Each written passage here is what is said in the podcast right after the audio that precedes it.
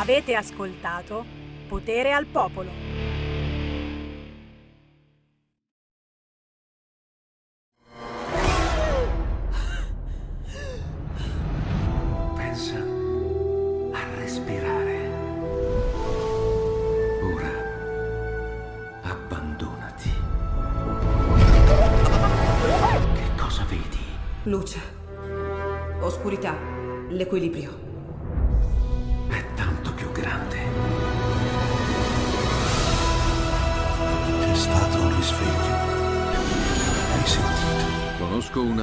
Verità.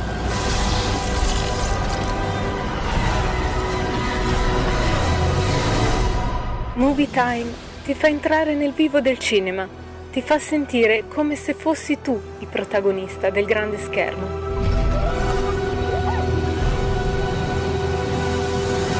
Ogni sabato dalle ore 16.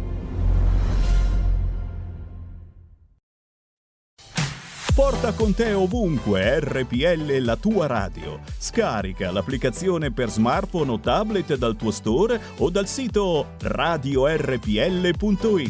Cosa aspetti?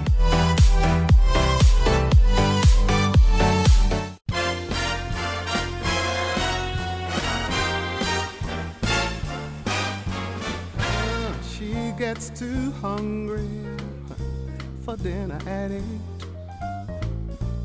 Loves the theater, but she never runs in there late. She never bothers honey with people she hates. And that's why the lady is a champ. Doesn't like dice games with barons or earls. Yeah, she won't go to Harlem in ermines and pearls. She will not dish that dirt with the rest of those girls. That is why this chick uh-huh, is a champ. I see. She loves the free, Free, fine, fine, lovely wind in her hair. Life without care. She's broke, but it's okay dislikes California. It's cold and it's damp. That's why the lady is a tramp.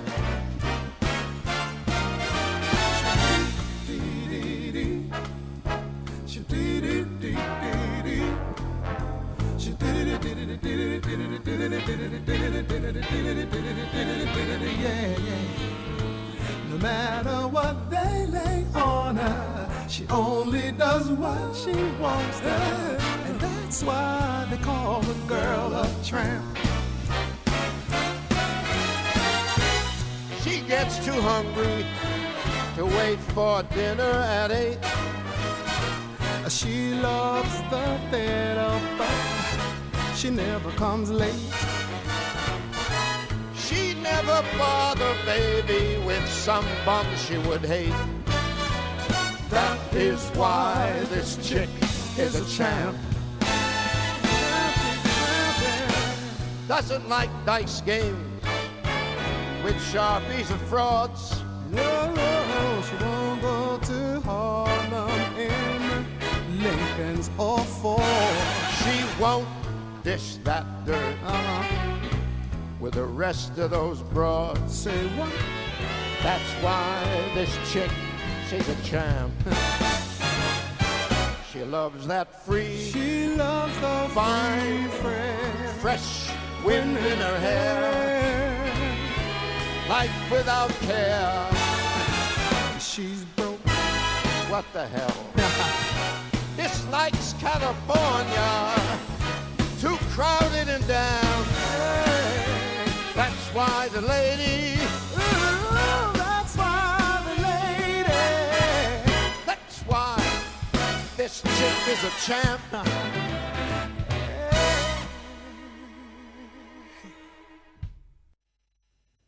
Da tanti anni, da 25 anni, conduco su questa radio una rassegna stampa mattutina che ha sempre voluto essere una finestra sul mondo, utile per cercare di orientarsi, per capire, per vivere più consapevolmente nel nostro mondo, per essere cittadini più informati. Specialmente in questi tempi cupi per la politica e per l'informazione, credo sia opportuno mantenere in vita RPL, che ha attraversato tutto questo lunghissimo periodo di cambiamenti che ci hanno portato fin qui. Possiamo farlo tutti, eh, possiamo contribuire tutti a tenere in vita questo prezioso canale di informazione e di confronto e di partecipazione. Lo possiamo fare in modo semplice tramite il sito radiorpl.it, il menu che vi compare in cima Sostienici, il sottomenu Abbonati. È molto facile, è molto importante che ciascuno lo faccia secondo le proprie possibilità. Da 8 a 40 euro possiamo contribuire mensilmente alla nostra radio, ciascuno secondo le proprie possibilità. Grazie in anticipo a nome di tutto lo staff di RPL, la tua radio.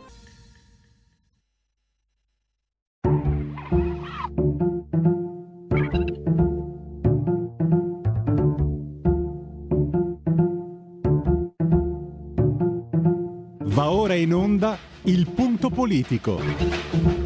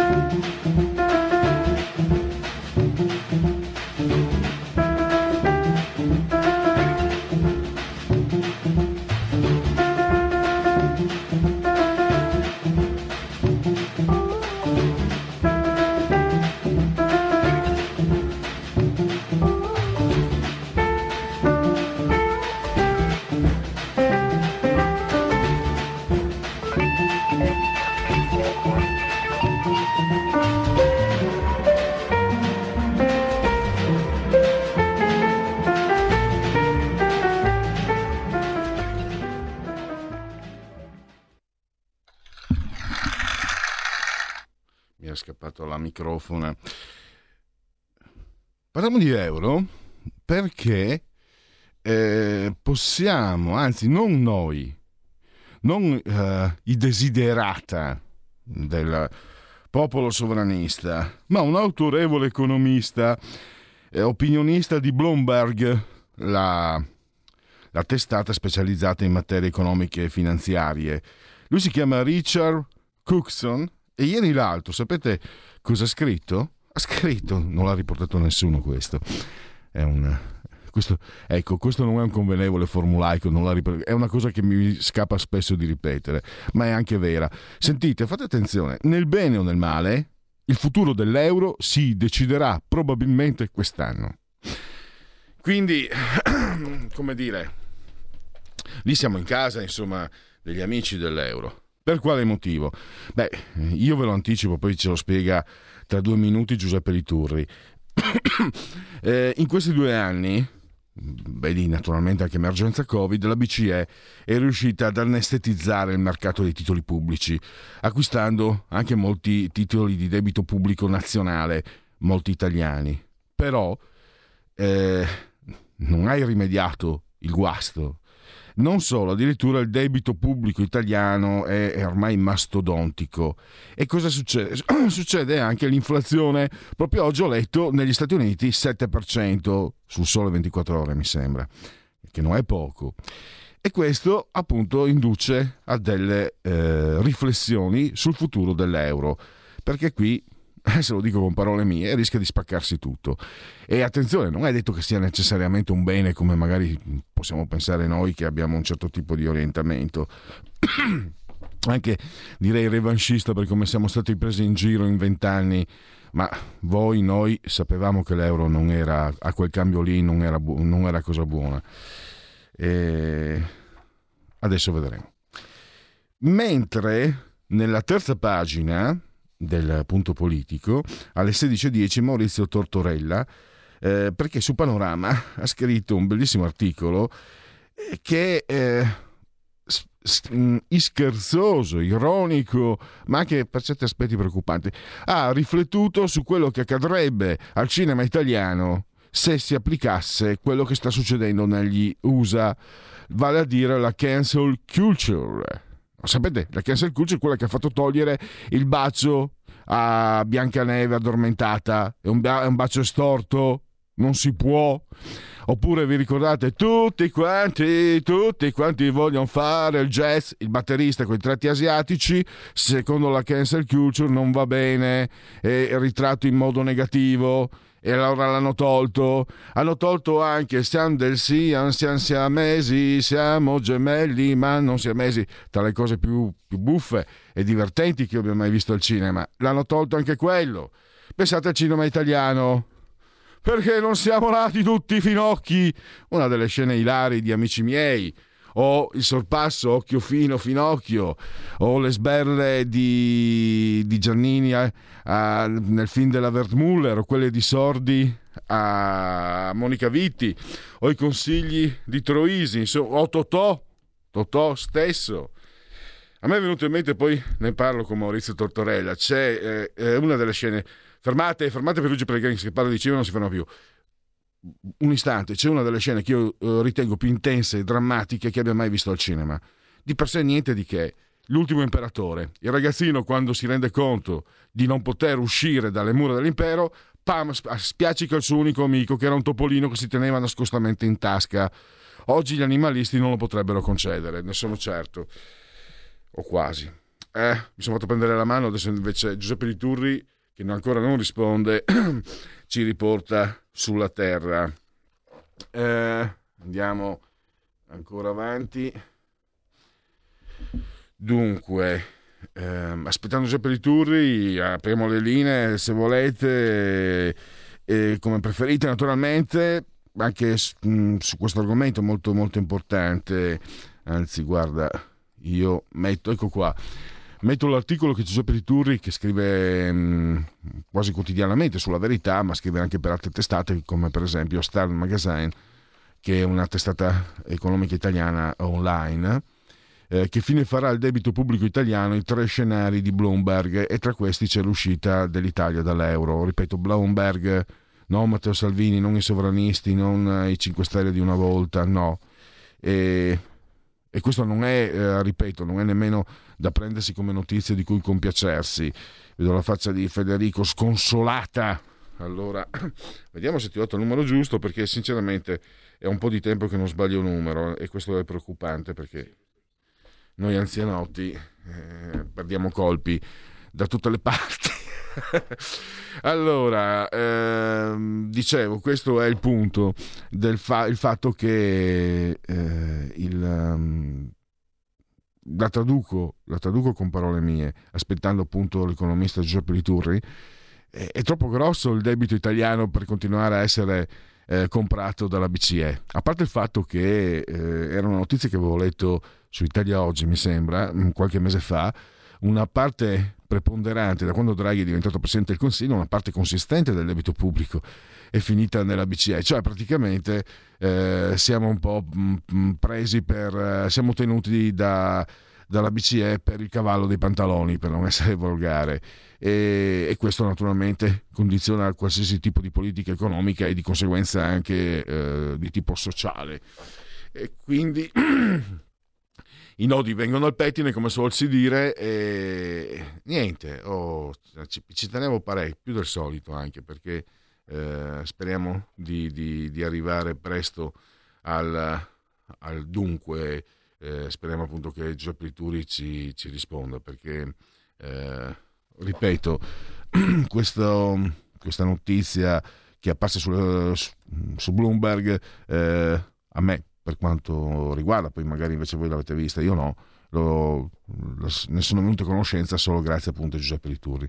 E secondo me è un argomento di, di, di dibattito, di confronto. Chi lascia i bicchieri sporchi qua? Ci picchi accidenti, ma è pieno di maleducati sporcaccioni questo posto. Mamma mia, guarda, oh, cos'è qua? Questo porcilaia! Eh sì, sono, sto diventando nervoso. Comunque sarebbe meglio non lasciare i bicchieri sporchi dove eh, poi lavorano gli altri.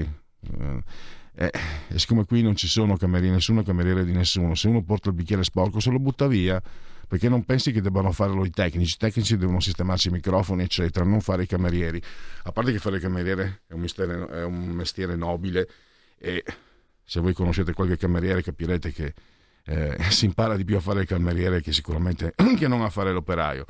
In ogni caso nessuno è servo di nessuno, quindi per favore, lo dico a chi è di dovere, se avete un bicchiere sporco buttatevelo via, questo, perché altrimenti eh, non va bene così.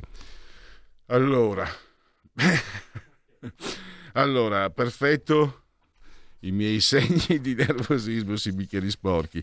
Allora, abbiamo Giuseppe Lituri in linea e gli sono particolarmente grato perché questa è una notizia che solo lui ha ripreso. Bloomberg, appunto, che prospetta tra gli scenari anche quello dell'uscita dall'euro. dall'euro. E... Benvenuto innanzitutto, dottor Lituri, grazie per essere qui ai nostri microfoni. Buonasera Pellegrin, buonasera a lei e a tutti gli ascoltatori. Allora, eh, partiamo da quello che lei ha riportato su Star Magazine, eh, la, la, firma Richard Cookson eh, che addirittura eh, esplicitamente dice nel bene o nel male il futuro dell'euro si deciderà probabilmente quest'anno. Visto anche la testata, che non è una testata sovranista, questo non è, desi- non è l'espressione di un desiderata, ma di un'analisi. E lascio lei appunto esporre la questione ai nostri ascoltatori, dottor Liturri. Sì, esatto, la testata giornalistica si pone nel solco di riflessioni che sono in corso da parecchio tempo, perché qual è il problema? Eh, la Banca Centrale Europea dal marzo 2020 ha dovuto, e sottolineo dovuto acquistare, pena la eh, dei mercati finanziari e soprattutto dei mercati del, dei titoli del debito pubblico, quindi ha dovuto acquistare circa 700 miliardi di titoli pubblici italiani. Eh, 700 miliardi è la cifra che ha acquistato sin dal 2015, in particolare dal marzo 2020 ne ha acquistati circa 320 miliardi. Ora tutti si chiedono, ma la BCE potrà tenere a lungo in portafoglio questi titoli? E le perplessità di chi poi opera sui mercati eh, sono notevoli e tutti temono che la BCE dovrà in un modo o nell'altro disfarsi di questi titoli. E allora eh, la conseguenza è che la instabilità che abbiamo rimandato eh, a marzo 2020 si ripresenti a marzo 2022. Questa è la considerazione ripeto, fatta su, su, Bloomberg, ma eh, non nuova tra l'altro, perché gli addetti ai lavori è, è da, da, mesi che si interrogano su questo. E a questo punto la, eh, si aprono tre scenari. Di fronte a questa instabilità finanziaria, eh, o i detentori di titoli del debito pubblico, cioè se c'è un problema di crisi dello spread e quindi c'è un problema di eh, eh, mercato che non riesce ad assorbire i titoli del debito pubblico italiano e quindi crollano i prezzi dei titoli, quindi con rendimenti alle stelle, a questo punto una delle prime soluzioni è quella della ristrutturazione, del default controllato, cioè imporre ai risparmiatori che detengono titoli un taglio sul valore del titolo. Da oggi il tuo titolo non vale più 100, vale 70-80, scenario apocalittico. Mm. Secondo, e a questo punto ci dice il nostro commentatore, se non volete fare questa cosa dovete pensare a uscire e dovete mettere titoli nella vostra valuta. A quel punto non potete per definizione fare default.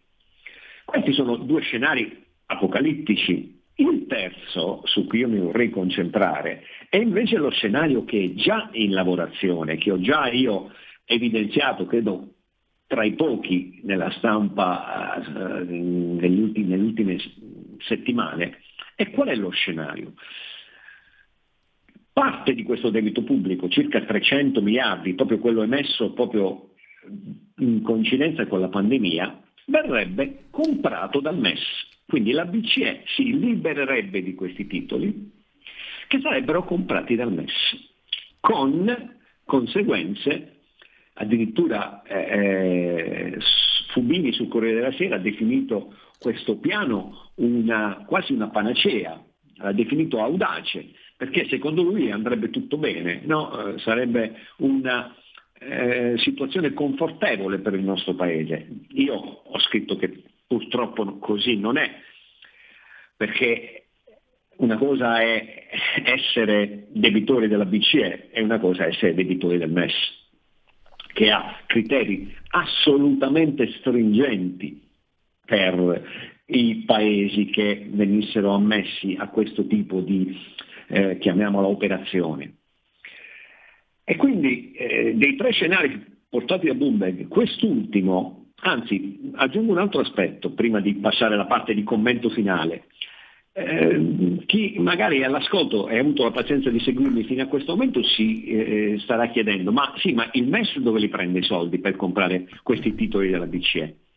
Beh, semplice, li prende dalla BCE. Guardate che non è un, un, un gioco, è una cosa seria, perché quale mercato sarebbe disposto ad assorbire una così ingente emissione di titoli da parte del MES? Non ci sarebbe un mercato e quindi la BCE comprerebbe i titoli emessi dal MES. Quindi sarebbe uno scambio tra MES e BCE.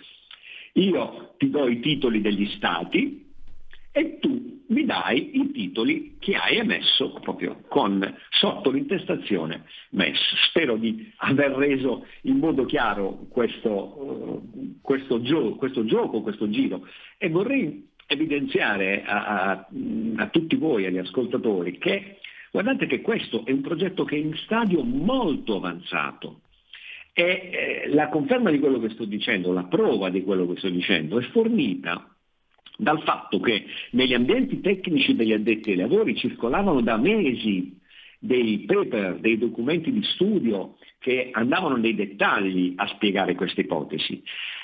Ma da ultimo, prima di Natale, Mario Draghi ed Emmanuel Macron hanno scritto sul Financial Times avallando questo tipo di piano. Quindi siamo già col cantiere aperto. E da lì la mia preoccupazione che sto cercando di evidenziare eh, eh, un po' eh, su tutti i media, su tutti i social, e cioè il MES sta rientrando cacciato dalla finestra, sta rientrando dalla porta e questa volta io mi sento di ipotizzare che ha una elevata probabilità di successo. Ecco, un po' questo è il, è il quadro. Certo, gli altri due scenari, l'uscita dall'euro alla ristrutturazione, ci fanno capire quanto sia instabile purtroppo la costruzione europea, a dispetto di quello che continuano a raccontarci, perché eh, dire che la casa è in fiamme pare essere una eresia, ma quando ce lo scrivono poi sulle prestigiose testate giornalistiche straniere, eh, forse un po' più di autorevolezza eh, viene, viene, viene così conquistata mh, a favore di questi scenari. Eh, la casa è purtroppo costruita male e nel 2022 ci troveremo a fare i conti con proprio le debolezze strutturali. La BCE dovrà decidere per tenere buoni mercati tieni continua a tenere in pancia i titoli italiani? Bene, ma a questo punto la violazione dei trattati è palese. Con un'inflazione crescente i tedeschi saranno davvero infuriati davanti a questa ipotesi. O, viceversa, se ritenesse di potersi liberare di questi titoli, bene, la corsa allo spread è ritenuta uno scenario molto probabile e quindi con le conseguenze che vi ho poi illustrato. Ecco, eh, ecco boh, mh, questo è il quadro. Leggendo il suo articolo, no, dottor Lituri, anche questo emergeva. Mi, mi sono fatto l'idea, e lei ne fa espressamente cenno, il fallimento di una politica unitaria per, per la stessa moneta in aree che sono così disomogenee come, quelle, come l'Europa. Cioè, L'Europa esiste, nessuno lo nega, anzi... Mh, eh, tutti ci sentiamo europei, però ovviamente dal punto di vista prima di tutto economico e non solo economico eh, è impossibile o, o, comunque si è rivelato eh, se non fallimentare, foriero di grosse, di grosse, diseguaglianze. Insomma. Noi la settimana scorsa, per esempio, abbiamo parlato anche del, cam- del famigerato cambio dell'euro voluto da Prodi e Ciampi e altre cose ancora, insomma. Mi sembra. Certo, Certo, guardi, mh, ora non è più secondo me una questione di valutazioni, noi dobbiamo stare ai fatti.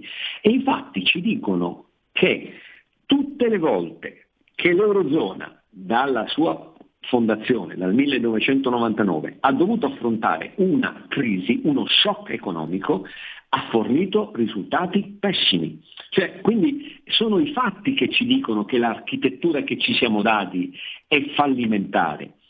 E che sta, quello che sta per accadere nel 2022 è una riedizione di quello che è già accaduto tra il 2011 e il 2012 o ancora prima tra, nella prima ondata post Lehman nel 2009-2010. Cioè è un'architettura incapace di creare benessere, incapace di reggere a shock economici importanti. E, e quindi i, i, fatti sono questi. Poi eh, magari ci si potrà dividere, anzi è ragionevole dividersi, su cosa fare per, ma almeno concordiamo sulle relazioni causa-effetto che abbiamo visto nel passato, perché qui ancora ci si divide su questo, che a mio parere insomma, è, una situazione abbastanza imbarazzante. E, e quindi ora ci ritroviamo di nuovo con un'architettura concepita male e gestita peggio, che è chiamata a una prova durissima, una prova assolutamente impegnativa. La BCE ha in pancia una quota di debito pubblico italiano che, appunto, ne parlavo prima, è pari al 30%. Come dire, ragionevolezza vorrebbe che questa quota rimanesse sine die nel bilancio della BCE, come molto probabilmente accadrà negli Stati Uniti e in tanti altri stati. E quindi questo debito alla fine finisca con, ne, con generare nemmeno interessi a carico del, degli stati emittenti. Questo vorrebbe la ragionevolezza, però lo, i, i, trattati non lo permettono, la BCE è in difficoltà. Se a questo ci aggiungiamo la presenza di uno shock inflazionistico che costringe la BCE a cambiare direzione di marcia nella sua politica monetaria, ecco che quei progetti di cui vi ho parlato hanno eh, una notevole attendibilità, ma purtroppo per il nostro Paese davvero significa consegnare le chiavi del governo politico e economico alla, alla Troica, alla BCE, alla Commissione e al MES. Eh, ma vogliamo davvero che il nostro Paese finisca in questo stato?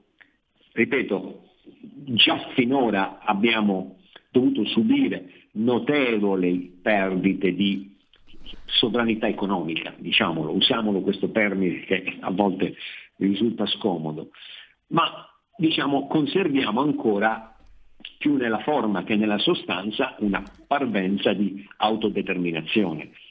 Ma col MES sarà finita anche formalmente questa eh, capacità di autodeterminazione è un rischio che tutti noi dobbiamo conoscere, riconoscere e cercare di eh, sventare nei limiti del possibile.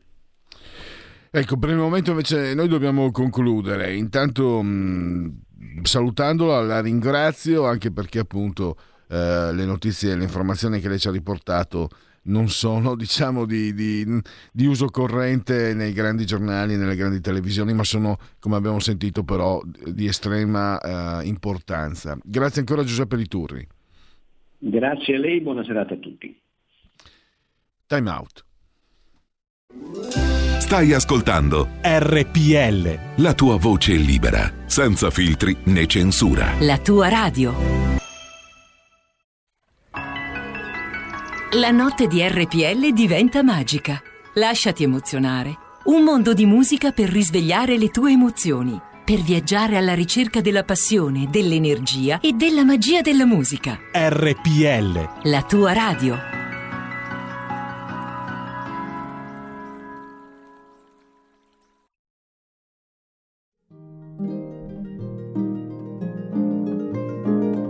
Cari ascoltatori. Vi ricordiamo che l'angolo della musica classica, condotto in studio da Auretta Pierotti Cei, cambia orario andrà in diretta ogni sabato a partire dalle 13. Appuntamento con la grande musica.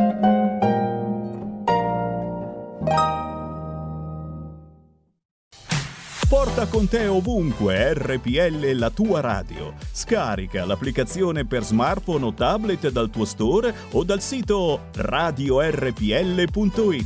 Cosa aspetti?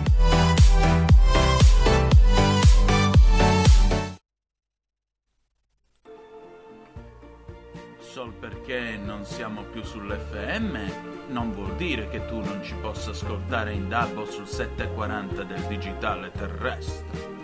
Sol perché tu non hai scaricato l'app, nulla vieta che tu ci possa vedere e ascoltare su radiorpl.it, la nostra pagina Facebook o YouTube. E se vuoi far parte della cozza, niente ti impedisce di andare su radiorpl.it, cliccare su Sostienici e poi abbonati.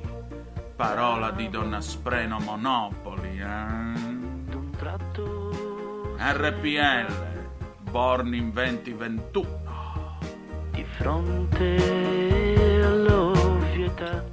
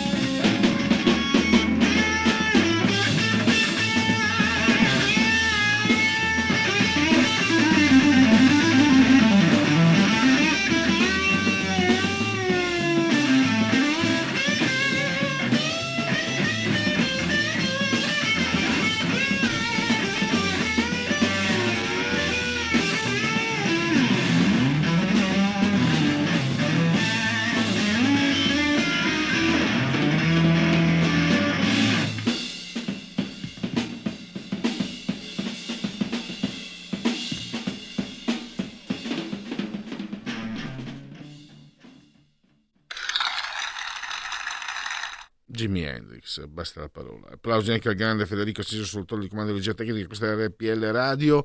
Prima dei convenevoli formulaici, se non sbaglio, c'è una telefonata in attesa, quindi nel senso che in attesa, non che in attesa che non fosse attesa. Ah, ah, ah, ah yeah. non riesco a farlo spiritoso. Pronto? Pronto, ciao, Ciao. Luigi. Ciao. Eh, no, ti chiamo ormai Luigi. Ascolta, eh, ho, so- sono riuscito a sentire solo l'ultimo pezzo del fatto de- che i giornali non ne parlano, perché mi sembra normale.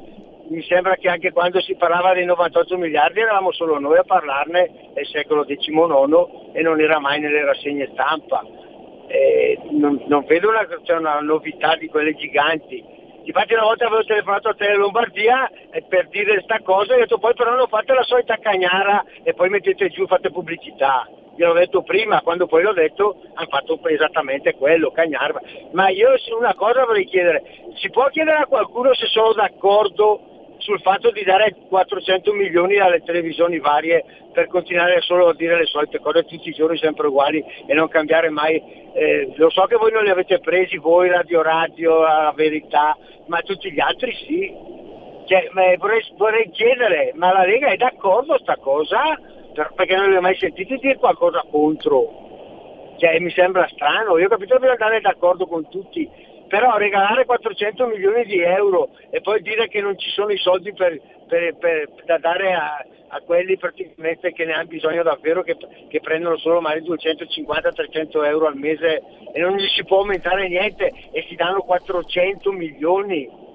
Perché io l'ho vista la lista con sui soldi e tutto, e i primi sono proprio Tele Lombardia e soci. Cioè, eh, se la Lega è d'accordo, non puoi riuscire a sapere o a chiederlo a qualcuno. No, posso dirti, so in linea di, scusa, in linea di massima la Lega è sempre stata d'accordo nel sostenere le tv private perché fanno que- quel servizio che la RAI non fa. La RAI introita miliardi, miliardi, miliardi, paga 300 milioni l'anno, eh, 300 mila euro l'anno anche l'ex eh, governatore della regione Lazio che aveva combinato quel che aveva combinato. Eh, posso essere d'accordo su alcune cose che dici, ma per esempio io lo dico da spettatore, le tv private a partire da Tele Lombardia mi danno quel servizio del territorio che gli altri non mi danno. Poi che certe notizie non passino è un discorso. Io, io sinceramente mh, rispetto quello che dici, ho anche capito. Tieni presente anche che nelle tv private c'è gente che lavora, cioè gente, gente- gente comune eh, che lavora, quindi dare soldi significa anche dare stipendi. E su- ti dico, Tele Lombardia e mh, poi quando ero a Pordenone, Tele Pordenone, Tele Friuli, Canale 55 Sera mi danno quel servizio dal territorio che purtroppo la RAI con tutti i soldi che mi prende non mi dà lo stesso. Sì, ma li fai diventare come la RAI però, perché se tu gli dai tutti quei soldi lì e li obblighi a dire che devono fare tutti i giorni il bollettino e devi fare questo e quello, non sono più televisioni libere, non possono più dire quello che vogliono. Cioè, eh, a me quello che scoccia non è tanto che tu aiuti, tu vuoi dargli un aiuto, scanagli le tasse, ah, ora resti libero, non che gli dai i soldi per dire solo quello che vuoi tu, perché altrimenti No, non è più un servizio. Ho, Cioè, cap- ho capito, però guarda che non sono tantissimi soldi, cioè messi insieme sembra una cifra, però se pensiamo a tutte le tv private non è che siano questi gran soldi. dovessero dare una- un, una- un centesimo e vi danno 4 milioni di euro, voi fareste cioè, sbragate, cioè, per come siamo conciati. Sì, ma ne pre- cioè, Tele Lombardia se non ricordo è preso 20 o 30 milioni, cioè non è che ha preso 2 o 3 lire, cioè preso una montagna di soldi, cioè, per che cosa? Cioè, allora mi, mi dici che vu- vuoi fare cioè, la concorrenza e chi sta sul mercato, chi non ci sta deve chiudere, ma qualcuno sì e gli altri no. Cioè, eh, non, boh, mi suona male. cioè, era solo una cosa da chiedere, eh, non perché, perché comunque No, come- sempre Come, guarda, come indirizzo posso risponderti per quel che risulta a me che la Lega è sempre, da quando sono entrato in Lega, la Lega è sempre stata favorevole. Poi queste obiezioni fanno parte di un dibattito che, che- che ci sta tutto, eh. cioè non stai dicendo cose eh, insensate. per- mm, però appunto eh, però mi ricordo perché quando ho telefonato per i 98 milioni i miliardi non hanno detto una parola. Hanno cominciato subito alla, alla cagnara solita segato via. Parlavano anche loro solo delle mutande di Ruby tutti i giorni però di 98 miliardi di euro neanche una parola. E per cui sì farà servizio cioè, in Lombardia di questo e quello, ma però le cose importanti anche loro tagliate di netto, mentre invece noi ne parlavamo tutti i giorni. Ciao, grazie. Ciao, ciao a, a William. Ehm, andiamo avanti, ci sono... Vediamo, c'è anche un Whatsapp. Allora... Quirinale, Salvini su Berlusconi, centrodestra compatto, Meloni, ne parleremo domani. Anche se molti non solo nella Lega sono convinti che il Cavaliere non riuscirà a conquistare i 60 voti parlamentari necessari per salire al Quirinale, facciamo notare a tutti che Matteo Salvini, da federatore del centrodestra, preoccupato per l'unità della nostra coalizione, sosterrà Berlusconi, Presidente della Repubblica, scrive Cesare. Io non lo so, io no, no, non ho risposto da dare a Cesare, stavo pensando a Cesare quel che di Cesare stavo pensando alla scalata di Berlusconi.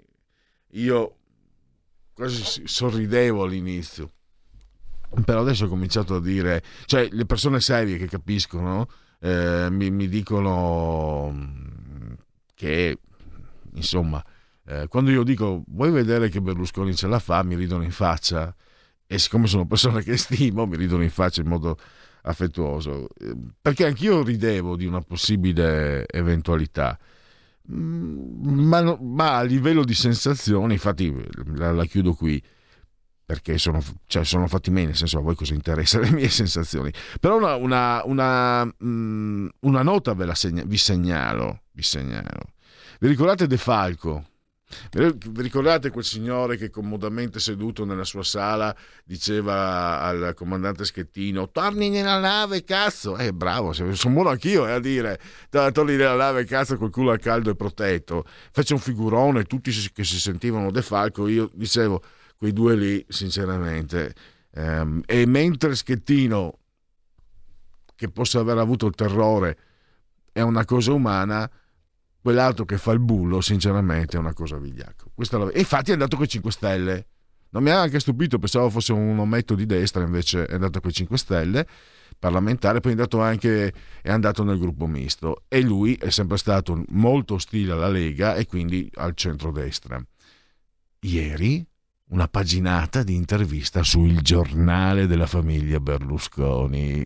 Una paginata. E secondo me, insomma, il cavaliere si sta muovendo, che dopo le cose non siano piane e semplici come le sto, le sto immaginando io, convenevoli formulaici. Queste sono chiacchiere. Per ricordarvi che siete in simultanea con RPL Radio quando sono scocchiate le 15.43 RPL Radio, la vostra voce che si abbona a RPL Radio. Campa oltre cent'anni, meditate gente, meditate Federico, che è assiso saldamente sulla tolla di comando di regia tecnica, lo sarebbe di meno se sapesse che siamo entrambi sprofondati a meno 47, sotto il livello del mare. Terribile. Eh, praticamente siamo morti e non lo sappiamo. Oppure chi era eh, Calderon della barca? Eh, siamo i sogni di qualche dio, potremmo essere i sogni di qualche dio. Io ogni tanto ci penso, perché io, chi, credo possa capirmi solo chi ha un'intensa attività onirica. Eh, c'è talmente tanta verità e realismo nei sogni che sogniamo e che quindi sono in realtà che mi viene in mente che potrei essere a mia volta il sogno di qualcun altro. Comunque le temperature dicono 9,8 gradi, 9,8 gradi centigradi sopra lo zero, anzi 9,6 esterni, 23 interni, la pressione è pari a 1036,4 millibar 36% l'umidità. L'abbraccio che è forte, forte, forte, forte, forte alla signora Carmela, alla signora Angela, alla signora Clotilde. Loro ci seguono dall'elettrodomestico più amato, ovvero sia il televisore, il canale da comporre con i, i tastini del uh, telecomando è 740 740 740. Numerosissimi coloro che ci seguono dalla radio DAB, cullati dall'algido suono digitale della medesima. E poi ve l'ho detto, sono rimasto sorpreso quando mi è stato stato riferito un numero da fonti attendibili di coloro che hanno applicato eh, hanno scaricato le applicazioni iOS e Android. Impressionante mi fa paura. Io resto affezionato ai miei 37-39 eh, affezionati ascoltatori ma la radio va fortissima nonostante me e questo eh, non può che andare bene anche per chi ha un affitto molto caro da pagare. E allora continuate anche a seguirci ovunque voi siate sull'orbe terracqueo grazie all'applicazione S Android con il vostro telefonino smartphone o iPhone che sia ma anche tablet mini tablet iPad mini iPad e anche smart television Alexa accendi RPL radio eh, RPL Radio. Passaparola ne saremo riconoscenti, Fire TV, Smart Television l'ho già detto e poi naturalmente su internet, dal portale della radio, poi vi spiego, no vi spiego, sì vi ricordo come si entra nel portale e ci, e ci si può abbonare, eh, YouTube, il portale della verità eccetera eccetera eccetera. Mi dicono che ci sia addirittura un'altra telefonata, oggi siete scatenati. Pronto? Ciao all'ottimo Pellegrin. Senti, Pellegrin. Abbondante, abbondante più che altro, abbondante. Al pingue, allora, al pingue Pellegrin. Ah, ma puoi dire obeso, io sono tecnicamente obeso. No, no, non mi permetterei mai. Eh, al pingue Pellegrini vorrei dire che oggi, ah, io sono Marco da Milano, volevo dirti che sono in disaccordo tecnico con te eh, sulla comandante De Falco perché eh, mentre eh, quell'osco figuro del comandante Schettino rappresenta nel peggio rappresenta al meglio quello che l'italiano medio è, perché l'italiano medio è un losco figuro puttaniere come Schettino, che lo ricordiamo stava sulla tolda di comando eh, con una romena e si stava solazzando con questa, ha fatto fare l'inchino alla, alla Costa Concordia per questa romena, eh, dopodiché è comunque fuggito per primo quando le regole di ingaggio vogliono che il comandante se ne vada via per ultimo e che affondi magari dopo una figura di M come quella con la Costa Concordia. Ma detto questo ha dimostrato Schettino di essere lo zero che era durante l'intera fase processuale, perché io me lo ricordo bene, tutte le sue scuse veramente da pizzaiolo campano che tirava fuori, senza offendere il pizzaiolo campano che pure ha molta più dignità di questo eh, comandante, ex comandante. Ma detto questo, la colpa non è di De Falco che eh, è stato candidato dai 5 Stelle, quanto dal centro-destra che tra le mezze figure che ha avrebbe potuto e anzi dovuto candidare una figura degnissima come De Falco. Ora io non mi ricordo in che commissione parlamentare è, però io eh, De Falco ti dico che l'ho sempre trovato una figura estremamente dignitosa, l'ho eh, trovato una figura preparata anche negli interventi parlamentari che fa e soprattutto io l'ho trovato come una persona non fanatica dal punto di vista politico, per cui la colpa è del centrodestra che non candida figure pulite, specchiate, che ci fanno sentire un po' meno figure di M di quanto poi non siamo quando all'estero veniamo rappresentati come pizza, mandolino e anche schettino. Ti ringrazio. Ah non bisogna di litigare con Marco che è sempre stato molto generoso nei miei confronti per schettino, proprio per schettino no Marco, figurati, e hai esposto le tue valutazioni su De Falco. A me De Falco è stato subito antipatico per una cosa di ex abrupto, di, di stomaco, quindi eh, tu l'hai seguito solo i suoi lavori parlamentari, quindi hai esposto benissimo. Grazie a Marco. E allora un'affezionata ascoltatrice che, che già comincia bene. Buongiorno, caro Pierluigi. E già mi hai comprato, caro Pierluigi. A me piace, caro Pierluigi. Eh, è possibile riascoltare a Little Wing di Jimi Hendrix e trovo sia una perla anche la versione di Sting che ho avuto il piacere di ascoltare dal vivo tanti anni fa all'Arena. Grazie un'affezionata ascoltatrice. Già provveduto, caro Pierluigi. Quello che vuoi tutto a tua disposizione. Cara ascoltatrice, mi permetto di dirti cara ascoltatrice, ti do una, un'anteprima. Allora, tu sei andata ad ascoltare Sting, che eh, l'avevo già detto, quello te lo dicevo a te in privato. del eh, Bring on the Night, un eh, doppio album dal vivo uscito nell'86. Di Sting c'è Branford Marsalis, ci sono musicisti incredibili. Allora ce l'ho in vinile, me lo ascolto. Io non sono, io ho amato la follia, i, no, la follia, ho amato tantissimo i Police, quelli di Outlandos d'Amour e Regatta de Blanc. Poi quando nel terzo album fanno du du du da da da mi sono scesi sui teloni i teloni sono i talloni, eh, non pensiate. E beh, la faccio breve. Comunque mh, va bene. Eh, e quindi Sting mi diventa antipatico. Però quell'album lì, è uscito nell'86, è una meraviglia che inseguivo da anni perché io lo avevo, ma non so come si sfregiò orribilmente e saltava e quindi me ne, me, me ne presi di stacco. E non so se per principio cosa non ho mai scelto di comprarne la versione in CD. La faccio breve. L'avevo ordinata, Federico, giuro. Eh, allora, mi sono riacquistato il disco e avevo ordinato anche il CD. Tra l'altro per la cifra in, incredibile, perché lo trovi solo usato, la cifra incredibile di 7, 8 euro. Penso. E niente, quello di Bay non me l'ha fatto arrivare. Me l'hanno risarcito anche, eh, ma non, io ho pagato tutto e non arriva. Adesso vedrò di provvedere perché volevo condividere con Federico e con voi quell'album. Pensa, pensate con un mio carissimo amico che non c'è più, che era, lui si amava tanto Sting e andò, non so se a Udino a Lignano, a vedere il concerto di Sting. Lui amava molto Sting e mi disse, pensa Pelle, che Sting era almeno bravo sul palco. cioè, non so se mi spiego era il meno bravo sul palco, per dir, ma no, lui amava Sting, era per dirmi che le prestazioni del, degli altri musicisti di questo... Ha anche una copertina bellissima con dei disegni particolari, che non, non ricordo più l'autore, Bring on the Night.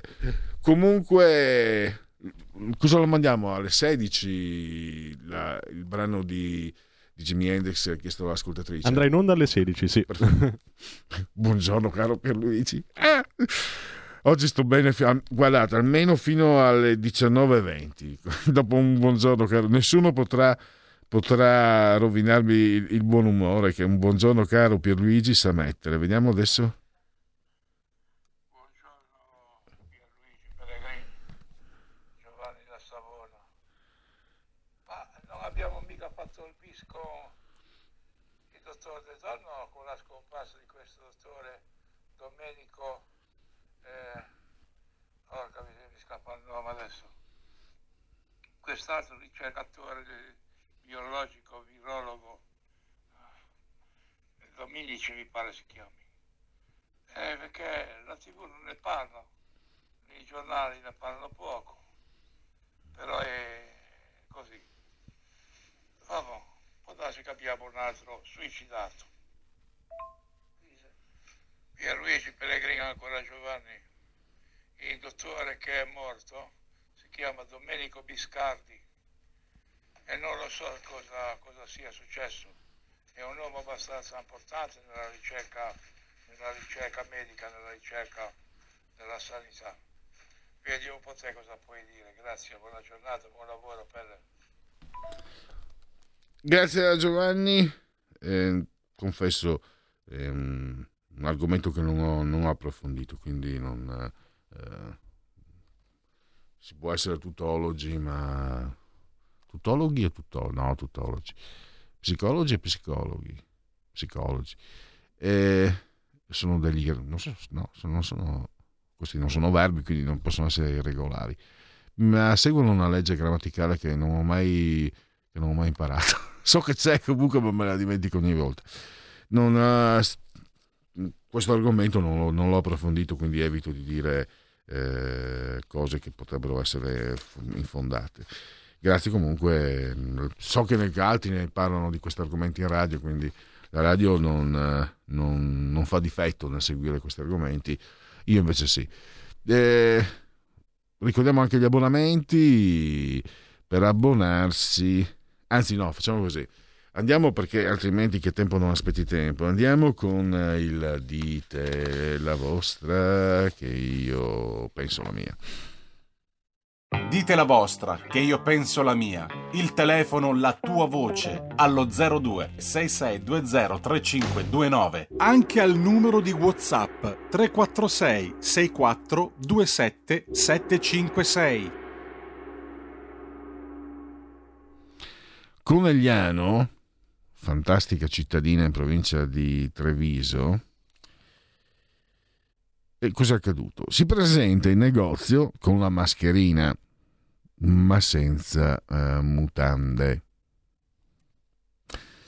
Allora, se volete intervenire naturalmente tema libero, io ho le, le mie modeste proposte. Eh, A. Un no mask con le idee confuse. B. Il classico caso di faccia da culo, faccia come il culo, riprendendo un antico titolo di cuore. C. Ci mancava la variante deretano. D. Mentre cercate di superare la vostra fase anale, i poveri migranti indossano la maschera del dolore nella stiva degli yacht. ONG, vorrete mica che Beppe Caccia vada a fare lo cameriero? E questa è un po' la proposta che eh, vi arriva dal eh, dite la vostra che io penso la mia de, di tutto ma non, di tu, ma non per tutti ovvero sia il punto politico di tutto ma non per tutti mi sto affezionando c'è un'altra telefonata siete scatenati pronto? Sì, pronto, eccolo qua. ciao Lei, sono quello Radio Manzoni. Va bene, ma va, va bene. ma devo, No, eh, scusa, devo no, abbonarmi? Devo abbonarmi allora? No, sono abbonato. eh. No, io devo abbonarmi a Radio Manzoli per ascoltarti. Sì, abbonati, eh, poi ti do l'IBAN, così ti abboni, mi mandi 8 euro al mese o quello che vuoi e io sono contento. No, siccome sei un po' scemo che dice la sua scemata, io replico con la mia scemata.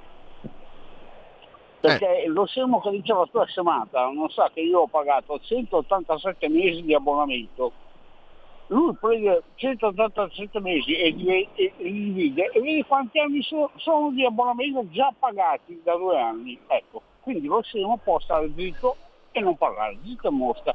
Volevo dirti, metti su Lucio Dalla, visto che oggi ti fanno tutti i complimenti, metti su Lucio Dalla, caro amico ti scrivo così mi rilasso un po'. Che tutti dicono che sono, che sono felici, metti su quella roba lì. Eh, caro amico ti scrivo, basta, è finita. Eh. Eh, comunque non, non ero d'accordo con, con quello che ha detto Marco D'Amantova l'altro giorno, circa Berlusconi che è ricattabile, perché la famiglia Berlusconi ha traslocato la sede legale in Olanda. Tutta la sede legale, tutta la Mediaset è traslocata in Olanda. Questa è dimostrazione che l'Italia fa cagare. Ma questa è dimostrazione che non è più ricattabile, perché gli olandesi non gli frega una bella mazza di nulla di Berlusconi. Punto. Ciao. Vabbè, eh,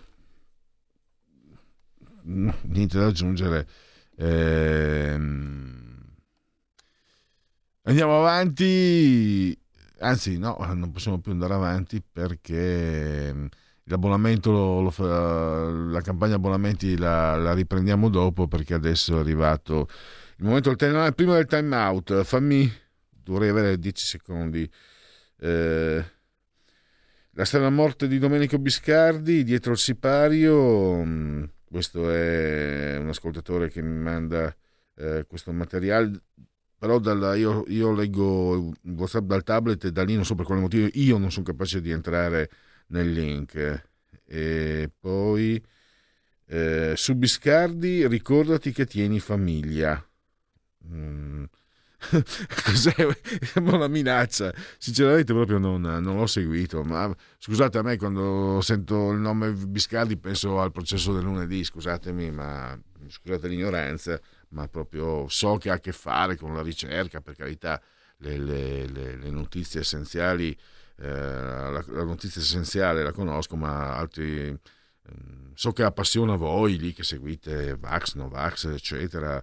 Eh, io non seguo, perdonatemi, ma questo è un argomento che, non, che perché non si può seguire tutto, soprattutto poi se si cerca di fare tutto scappa sempre la, il pericolo che non riesci a combinare qualc- qualcosa di discreto in nulla. Momento di perla di saggezza, ma soprattutto time out.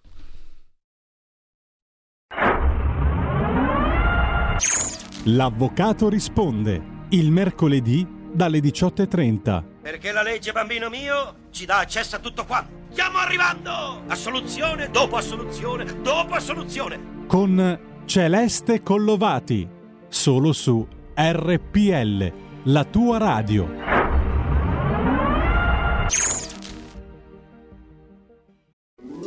Stai ascoltando RPL. la tua voce libera, senza filtri né censura. La tua radio. Maurizio Bolognetti, giornalista e segretario dei Radicali Lucani. RPL non ha paura di andare controcorrente e sporcarsi le mani. Su RPL non va in scena lo stucchevole conformismo degli anticonformisti. RPL quotidianamente analizza i fatti e i contesti. RPL ogni giorno dà vita a un giornalismo non allineato e non di regime. Abboniamoci, abbonatevi, diamo forza a questa radio. Fatti sentire per sostenere la tua radio e partecipare in prima persona ai tuoi programmi preferiti. Abbonati a RPL. È facile, economico e democratico. Vai sul sito radiorpl.it, clicca Sostienici e poi abbonati.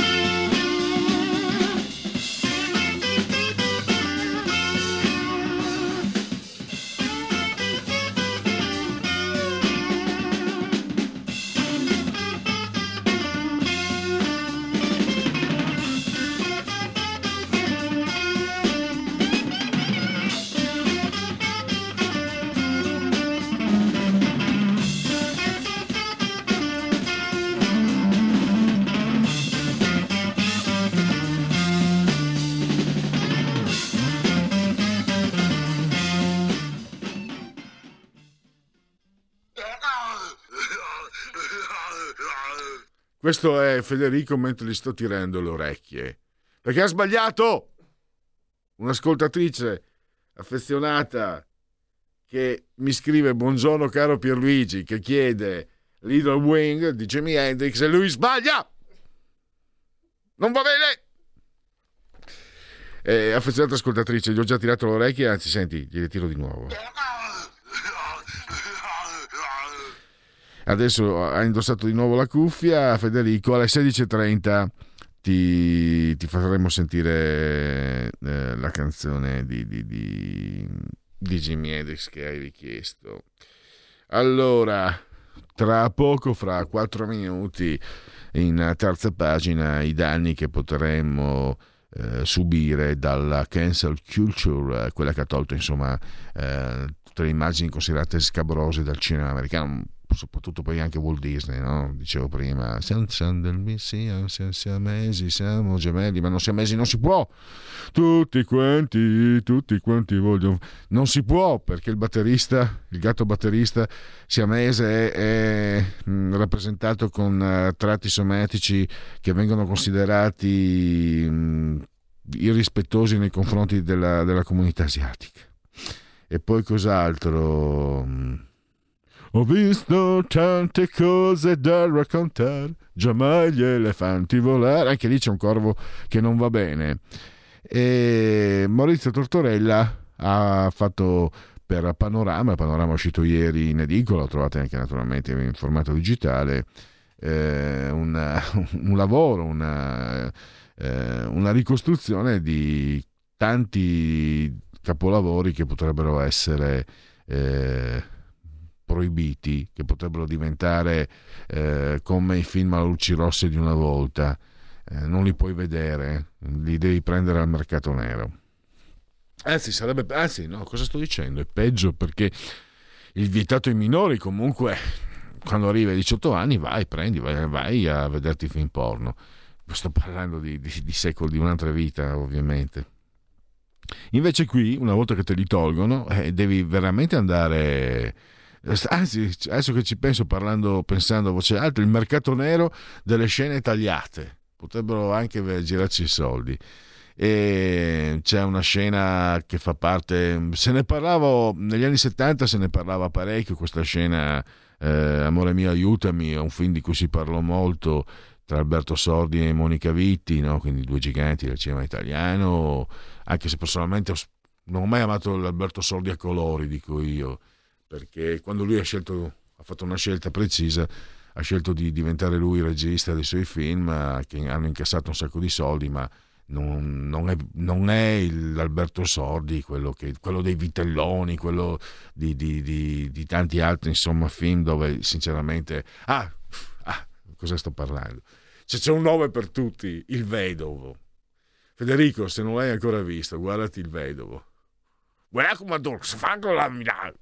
Cioè, è una cosa. Il vedovo mette Alberto Sordi tra i più grandi comici in assoluto.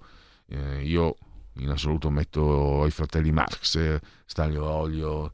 Eh, Charlie Chaplin non, non, lo metto meno tra i comici, è una cosa più. è una cosa diversa da, da, da trattare con cura. Allora, sigla della terza pagina, l'ospite, prima dell'ospite lo introduciamo con eh, delle, una delle scene che potrebbe essere tagliata dalla cancel culture nei confronti del, se fosse applicata nei confronti del cinema italiano.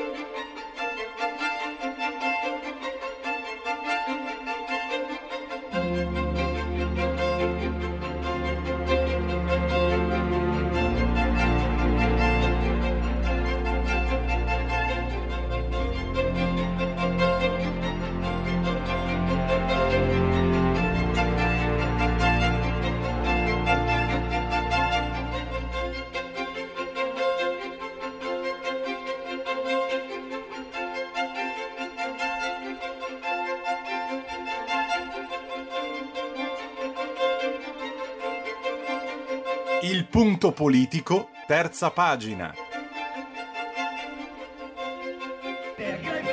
Ragazzi, come si sta bene fra noi, fra uomini, ma perché non siamo nati tutti finocchi? E questa è una scena leggendaria del cinema italiano, del, del grande anche cinema italiano, che potremmo non riascoltare mai più qualora la cancel culture, che tanto ormai si impone negli Stati Uniti, arrivasse anche qui in Italia.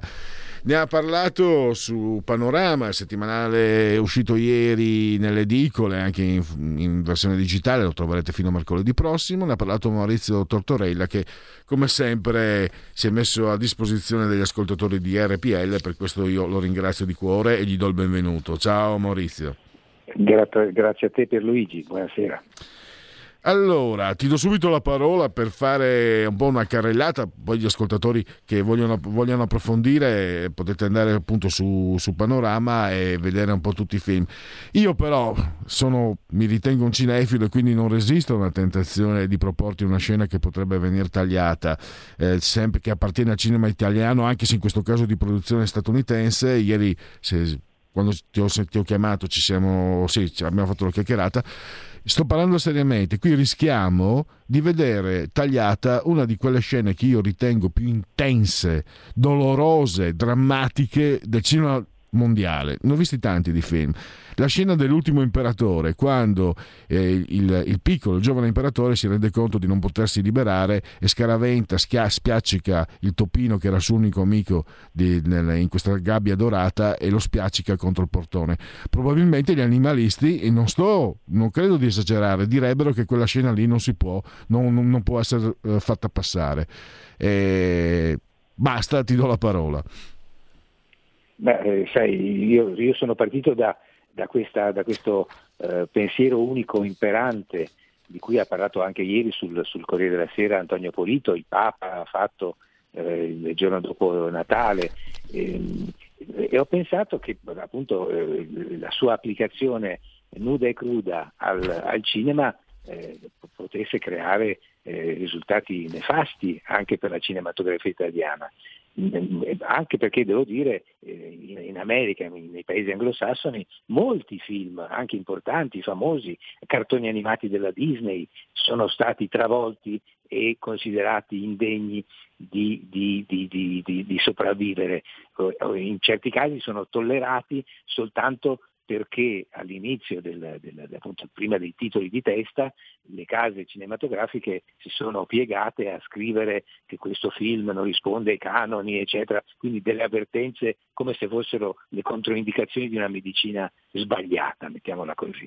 I, i, film italiani eh, a rischio, semmai io spero che questo mai accada ovviamente perché trovo che la cancel culture sia una, una, una, una pericolosa forma di censura eh, ideologica eh, è, una, è, una, è, una, prevaricazione eh, antistorica, perché se un film è nato nel, è stato girato negli anni 40 o negli anni 50, ovviamente come, così come le opere d'arte e la letteratura antica risponde eh, canoni estetici, morali, eh, sociali della sua epoca, non può essere tutto adattato alla nostra maniera di pensare. Eh, la storia è bella proprio per quello, io tra l'altro in storia sono laureato, quindi eh, non posso dirmi uno storico, ma insomma apprezzo tantissimo questo tipo di ragionamento e invece detesto chi vuole cancellare la storia.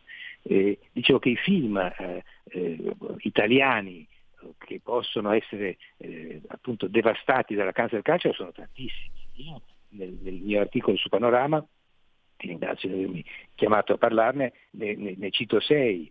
Eh, la, la, foto più importante, quella che apre l'articolo, è quella del film Amore mio aiutami di Alberto Sordi, girato, eh, anzi uscito nelle sale nel 1969. Non so se la, i, i, gli ascoltatori l'hanno visto, chi l'ha visto lo ricorderà per una impressionante eh, sequenza eh, girata sulle, sulle, sulle, sulle, dune di, di, di Sabaudia, dove eh, Alberto Sordi, che oltre ad essere regista è anche l'interprete principale, picchia selvaggiamente la moglie traditrice che è Monica Vitti eh, perché appunto eh, ha aperto in ha smesso i panni del, del, marito tollerante ed è tornato il marito geloso e violento eh, che, che, che, che, è tipico della, della, della, dell'Italia di quell'epoca. E, è una sequenza impressionante, lo, lo, me la sono andata a rivedere, ho, ho, guardato quanto durasse, dura per 2 minuti e 43 secondi, 2 minuti e 43 secondi di grande schermo ininterrotto, è una sequenza di una lunghezza impressionante effettivamente ed è un pestaggio selvaggio, tra l'altro uh, la, la, controfigura di Monica Vitti in quel caso fu Fiorella Mannoia che allora aveva soltanto 16 anni. E, e, la Gazzetta, la, la, critica all'epoca però non, non, non si scandalizzò del, di, quella, di, quel film, anzi Giovanni Grazzini, un grande critico cinematografico, scrisse che il film era un tragicomico minuetto sul tema attualissimo della coppia che dietro una facciata di disinvolto modernismo si aggroviglia nell'antico gioco delle parti. Oggi se questo film mai dovesse essere proiettato in un, in un cinema d'essai eh, statunitense, inglese o, o, di altri paesi appunto che si stanno piegando o si sono piegati alla cancel culture, questo film verrebbe bruciato nelle pubbliche piazze. Eh, ma lo stesso accadrebbe appunto a, a, ad alcune pellicole della saga di Amici miei, tu, tu la, la, citavi all'inizio di questo collegamento, o, ma andando indietro nel tempo Uh, penso ad alcuni film di Totò, nell'articolo ne cito uno, eh, è un bellissimo film di Camillo Mastrocinque, si chiama Totò Truffa eh, 62, appunto rirale all'anno precedente, al 61, e in quel film eh, vengono raccontati alcuni episodi di truffa molto divertenti, eh, che fanno proprio scompisciare dalle risate, in, que- in, un episodio Totò insieme, insieme a Nino Taranto si presentano con la faccia dipinta di nero e con l'anello al naso, come eh, finti diplomatici del falso Stato africano del Catonga, eh, occupano indebitamente una stanza di un albergo di Roma e cercano di invogliare una vittima. Poi l'invoglio va male, eh, se, ma se appunto anche questo film dovesse cadere sotto le, le, le, le grinfie dei, dei cancel culturisti, come li chiamo io, eh, sarebbe, eh, sarebbe spezzettato, bruciato, impalato sulla pubblica piazza. Eh, Maurizio, ti interrompo. Io penso che il primo film che tu hai citato, sia esemplare. Io ho fatto un po' di confusione temporale, una crasi temporale perché me lo ricordavo metà anni 70 e in realtà in quegli anni venne, venne passò attraverso gli schermi televisivi, venne dato sì, in tv. Sì.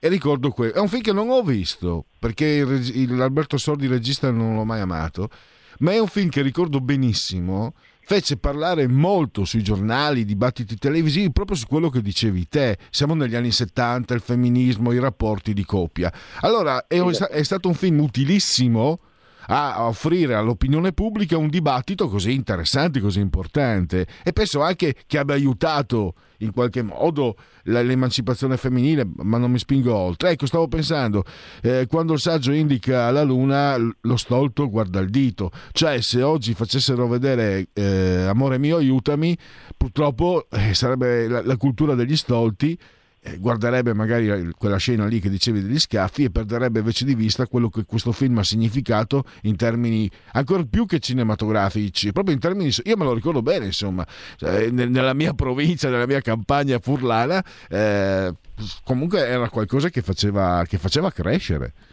Esatto, faceva discutere, ma infatti eh, il, il, paradosso della cancel culture è proprio questo, se tu pensi che in America hanno bandito dalle librerie e dalle biblioteche i libri di Conrad, eh, Joseph Conrad, che, eh, che eh, è stato uno dei, dei, dei, dei capofila della, della, della, della, letteratura contro il razzismo, sto pensando a Cuori di Tenebra, ehm, soltanto perché ovviamente eh, sono libri scritti eh, cento anni fa, eh, lui quando scrive scrive Negro, eh, non, sì. non, non, scrive black o, o native americans eh, ovviamente, e soltanto il lessico invecchiato inevitabilmente ha decretato la, la, la, la fine di, di, di, questi tipi di corde agli occhi di, questa, questa, eh, di, questo movimento che è, ripeto, è antistorico, è, è quasi un, un, un, un, trionfo di ignoranza, non è, non è tollerabile questo tipo di ragionamento. Per fortuna in Italia, devo dire, c'è una certa resistenza eh, a, questo, a, a, questa logica perversa, a questa censura ipocrita, moralista e puritana. Però, però bisogna sorvegliare la, la, situazione perché c'è il rischio che anche da noi incominci a prevalere questo tipo di, di logica appunto così, così deviata e, e, anche per questo ho scritto l'articolo. È, dolorosissimo questa notizia no, su, su eh, Joseph Conrad per me perché, perché, non voglio darmi atteggiamenti ci mancherebbe però eh, quando lessi eh, la linea d'ombra eh, ero in fabbrica ero giovane molto giovane ed ero operaio e io lo considero uno dei, dei libri formativi più ancora forse magari di film, io sono, io sono, appassionato di film, di fumetti, anche di libri, di cinema, anche di musica. Lo, e lo considero uno dei miei passaggi eh, fondamentali, sono molto affezionato alla linea d'ombra. E pensare che, che, non, che, non, sia disponibile, cioè magari non, per carità quello che è valso per me non è detto che valga per gli altri, però siccome so che la critica sostiene il valore di Conrad, penso che la linea d'ombra meriti di essere letto e pensare che non venga letto è dolorosissimo per me, veramente è un, è un gran dispiacere. Eh, ma sai, la stessa, la stessa sorte in America per, per, eh, stanno subendo altri capolavori, ci sono eh, commedie di Shakespeare, ci sono i libri di Mark Twain che sono considerati razzisti, eh, pensa obiettivamente a, a, a, a sono libri di Shakespeare del 600, ma eh, il mercante di Venezia dipinge ovviamente l'ebreo come un, un, un, un avaro eh, che pretende la sua libera di carne, però eh, la cosa, la cosa, folle che sfugge a questa, a questa, mentalità e a questa ideologia devastatrice e censoria è che eh, non soltanto si tratta di opere che ovviamente hanno eh, evidenti e intensissimi riferimenti storici, ma sono opere che hanno fatto la storia della letteratura. Eh, viene messo in dubbio anche Omero. Di questo passo, passando di, di, di, da arte ad arte, dovremmo, dovremmo, distruggere il Colosseo, abbattere le piramidi, perché sono state edificate ovviamente sul sangue e sulla pelle di migliaia di schiavi. Cioè, è, è, una, è una follia collettiva che io francamente non riesco a capire e mi inquieta profondamente.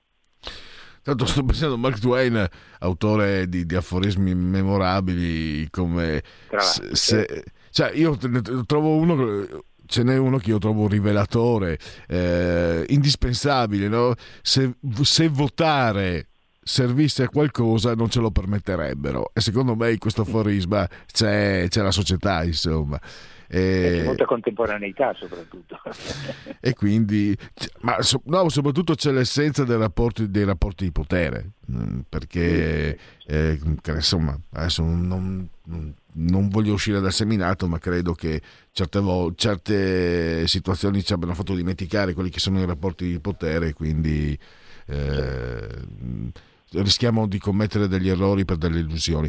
Ma eh, ieri se, se ne parlava e tra l'altro mh, mm, ho, mm, in, questa tua esposizione è emerso anche... Mh, mm, è venuto fuori parecchio materiale, no? perché io magari mi, mi, sono soffermato sulle cose un po' più mh, presentando, introducendo l'argomento, sulle cose un po' più di divertimento, no? Disney, tutti quanti vogliono fare il jazz, eccetera, ma in realtà e quelle sono occasioni perdute per divertirsi, ma quelle che hai citato, che abbiamo citato, sono occasioni per formarsi. Soprattutto ieri mi dicevi, quando ti ho, ti ho telefonato, che il, la parte drammatica è che i giovani non avranno più un punto di riferimento eh, se questa cancel culture avrà il sopravvento, non potranno capire, non avranno eh, la, diciamo, la profondità, no? il senso di profondità per capire, per avere una scelta. Anche questo è, Beh, certo. è pesantissimo. Ci sono due rischi. Il primo che voglio dire, noi di una certa età abbiamo eh, per il nostro bagaglio culturale, chi più chi meno, ovviamente degli strumenti per, per capire e per interpretare la realtà. Ma se, se, se un giovane eh, se, se, questa deriva dovesse andare avanti, se questa deriva culturale dovesse proseguire, è evidente che si creerà un'arte, una letteratura, un cinema, una pittura che, che sarà censurata preventivamente, quindi sarà monca di gran parte della sua libertà espressiva. E, e soprattutto i, i, i giovani saranno educati a vivere in una società eh, eh, oscurantista, repressa, illiberale. Mi viene in mente in questi casi sempre, eh, ed è anche questo un riferimento culturale che, che, che, che spero che possa aprire le, le, le, il dibattito, che nel 1984 di George Orwell, dove eh, tu ricorderai c'era il Ministero della Verità, dove i solerti funzionari eh, prendevano i libri, gli archivi e tutti i documenti e man mano che, che appunto le, il regime lo pretendeva, modificavano il linguaggio, cambiavano le parole, cambiavano la storia a seconda delle necessità del, del potere, del, del grande fratello, che non è quello televisivo, è quello vero, eh, letterario creato dal genio di Orwell per l'appunto. È, è questa la società che ci si prepara. Se è questa, io francamente preferisco di non, di non, vederla e mi auguro di morire prima, ma sicuramente per mio figlio che ha 22 anni mi fa venire un'inquietudine pazzesca. Eh, esatto, mm, anche questo dà l'idea di, di, Ci sono state situazioni, diverse situazioni, penso che abbiamo attraversato come cittadini, parlo, parlo a livello sociale, come cittadini, no, eh, io e te che insomma, siamo nati negli anni 60, quindi eh, abbiamo visto cose che tutti gli umani possono immaginare. Ecco, questa è una cosa forse non immaginata, questo, questa cancel culture, è qualcosa di completamente nuovo senza, senza riferimenti mi sembra. Per questo io mi ritrovo tantissimo nelle tue parole perché eh, ci troviamo spiazzati. Sì, è una cosa che proprio non, ha sostituito le ideologie eh, novecentesche. È come se il, comunismo, il marxismo, perché è una, è una ideologia che prevale soprattutto nella sinistra, tant'è vero che l'Economist in settembre ha dedicato una copertina al fenomeno eh, accusando la sinistra eh, americana, anglosassone, ma tutto sommato mondiale, di propendere per quel tipo di intolleranza e di, di censura appunto moralista. Eh, è come se, dicevo, alla, alla, all'ideologia sconfitta del marxismo e di, di, certa sinistra si fosse sostituito un, un nuovo puritanesimo. Eh, bisogna essere tutti bravi, bisogna essere tutti uguali, eh, le, le, questioni di genere sessuale vanno, vanno eh, ehm, risolte. Il problema è che con l'idea di cancellare le differenze, cioè di, scusami, di tutelare le differenze tra i generi e di tutelare le minoranze in, certi, in certe società, si sta creando esattamente l'opposto, cioè si sta creando da una parte una cancellazione delle, delle differenze che sono il, il, il, fulcro della libertà e, e dall'altra si, stanno, si, sta creando una specie di dittatura delle minoranze che, che è, è, il contrario della libertà anche quello. Ehm, purtroppo eh, dobbiamo, dobbiamo, chiudere Maurizio. Allora, siamo arrivati alla fine. Io ringrazio ancora Maurizio Tortorella. Lo ricordo su Panorama uscito ieri che trovate nelle edicole fino a mercoledì prossimo e comunque è sempre disponibile anche in formato digitale. Eh, la cancel culture e il cinema italiano. Grazie ancora a Tortorella a risentirci a presto. Grazie. Grazie per Luigi. Buona serata agli ascoltatori. Porta con te ovunque RPL la tua radio. Scarica l'applicazione per smartphone o tablet dal tuo store o dal sito radiorpl.it. Cosa aspetti?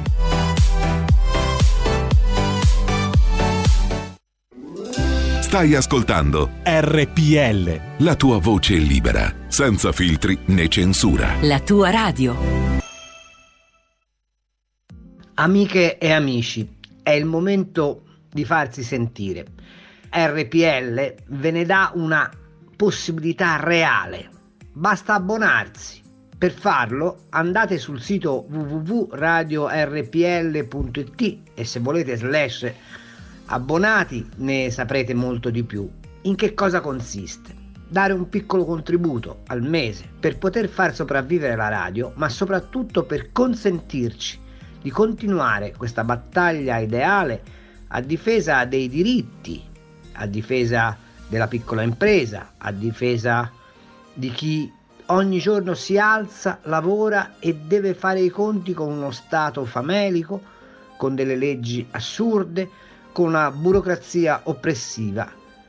Noi ci diamo da fare ogni giorno, tutti i giorni, con le nostre trasmissioni, per dare voce ai diritti delle persone, per sostenere un'idea di Stato leggero, per difendere le libertà. Ve lo dico ogni santo mercoledì. RPL vuol dire ragionare per la libertà. E allora, se vi abbonate, possiamo ragionarne insieme. Troverete sul sito diversi livelli di abbonamento, dal editore 8 euro al mese fino a diventare addirittura speaker con 32 euro al mese o creatore di contenuti, cioè avere una trasmissione che voi determinate. Farlo costa meno di un caffè al giorno.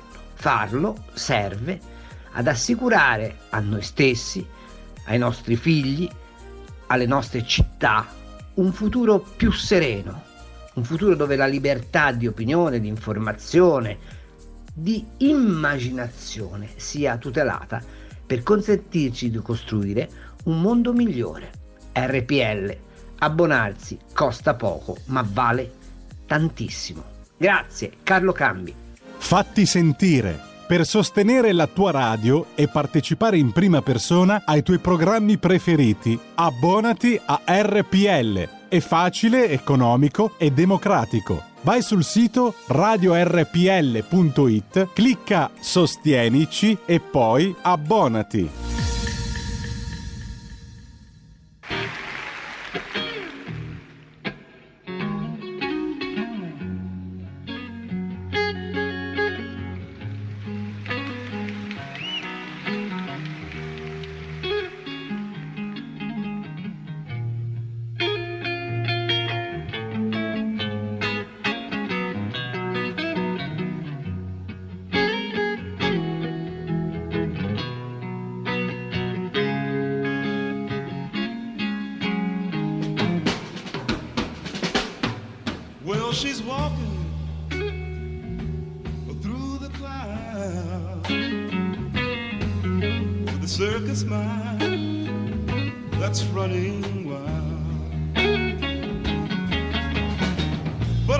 And zebras,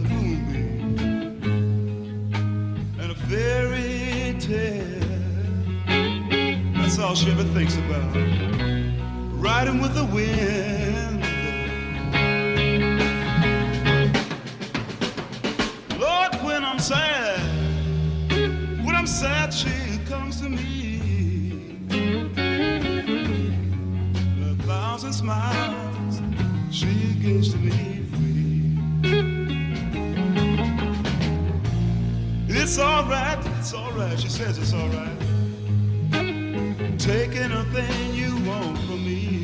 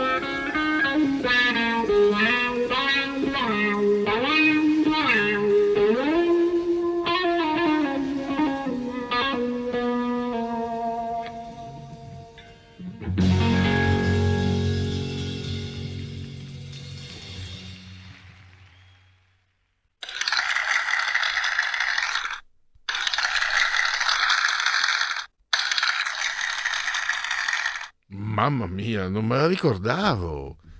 Mamma mia, eh, non solo mi ha detto caro Pierluigi, buongiorno caro Pierluigi che mi ha messo di buon umore per eh, praticamente fino alle 19.20 anche di più. Ma mi ha fatto sentire risentire questo brano che, che non so per quale motivo fosse ero distratto eccetera. Avete sentito la fine? Parlava quella chitarra lì. Stava parlando. Proprio la ciliegina sulla torta finale, bellissima. stava parlando. Mostruoso mostruoso e allora io ringrazio di nuovo l'ascoltatrice che con la sua richiesta ci ha eh, dato l'opportunità davvero di, di, di eh, sentire questo capolavoro. Allora, qui vedo, eh, mi mandate eh, materiale. Luc Montagnier, premio Nobel della medicina, dove sabato 15 gennaio alle ore 15 Milano in via Piazza d'Aprile, poi qui... No, questo... Vediamo, qua c'è il filmato. Ah, no, satirologia, quindi lo guardo dopo. Poi ancora... Eh, ah, qui va bene sul dottor Biscardi la verità deve venire fuori, quello che possiamo fare noi nel nostro piccolo è rendere virale il video, le sue parole. E poi Manzoni, perfetto, cancel culture è assolutamente anticulturale, dice Manzoni, e noi la pensiamo esattamente come lui.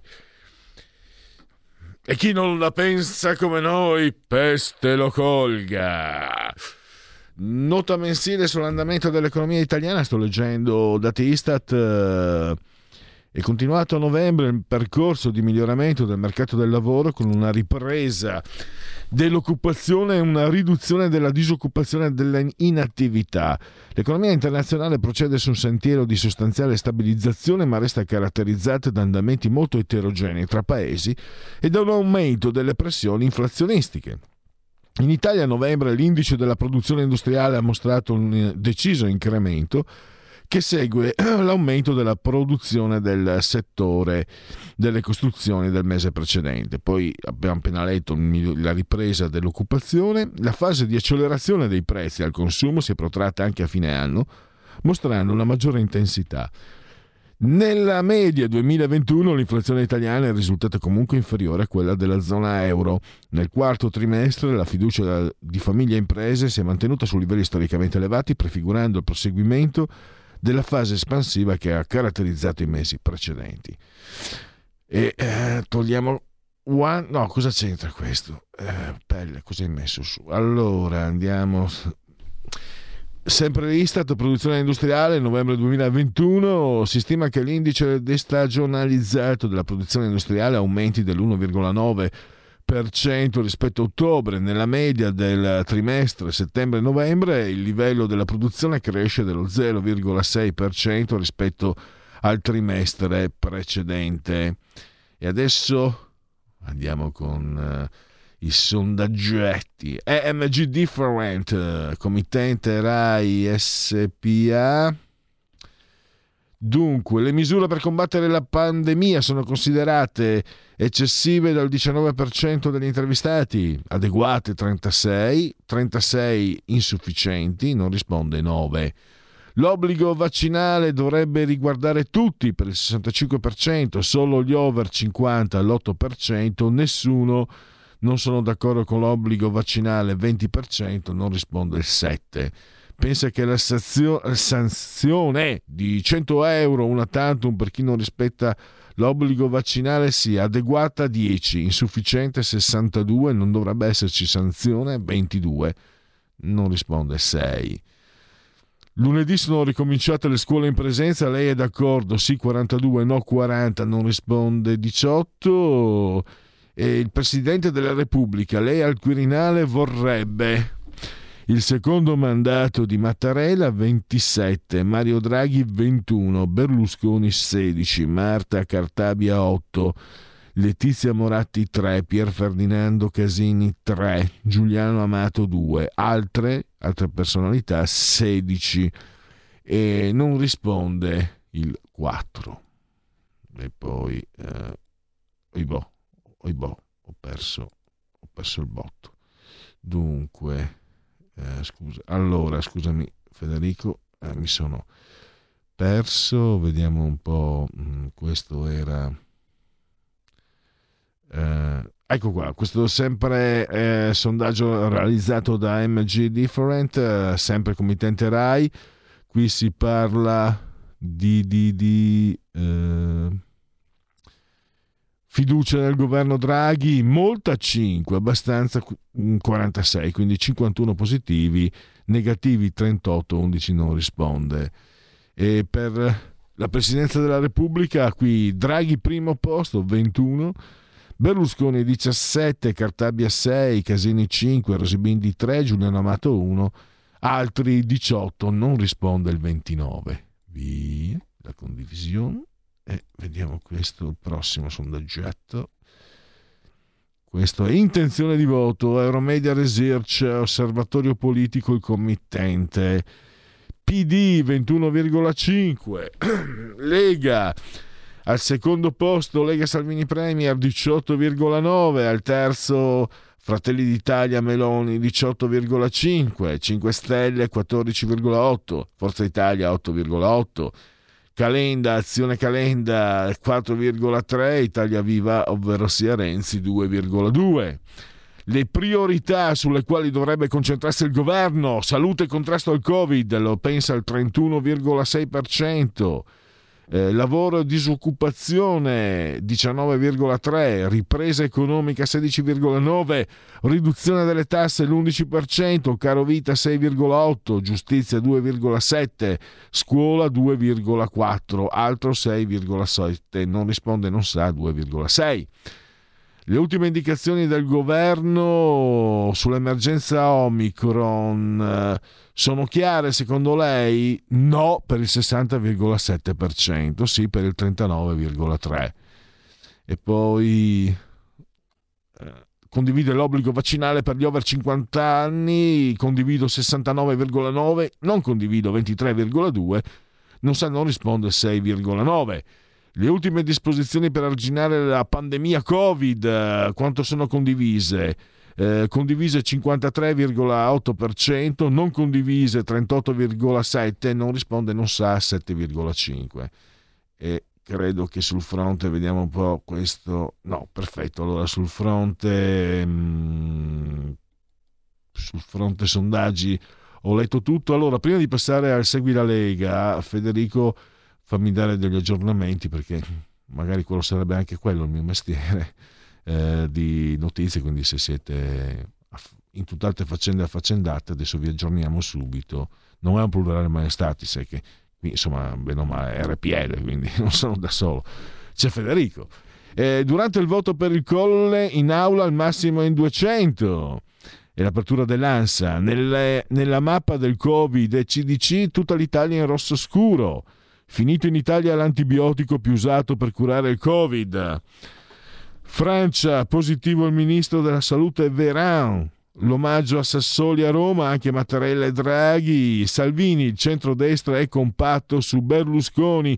No veti da sinistra, nessun leader si sottragga al confronto.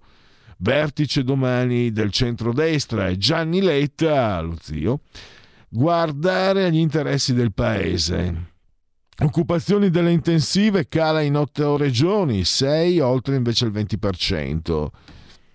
E si parlava prima di Schettino, il Concordia, Gabrielli dice ci sono uh, altre, um, anche altri responsabili per la Concordia.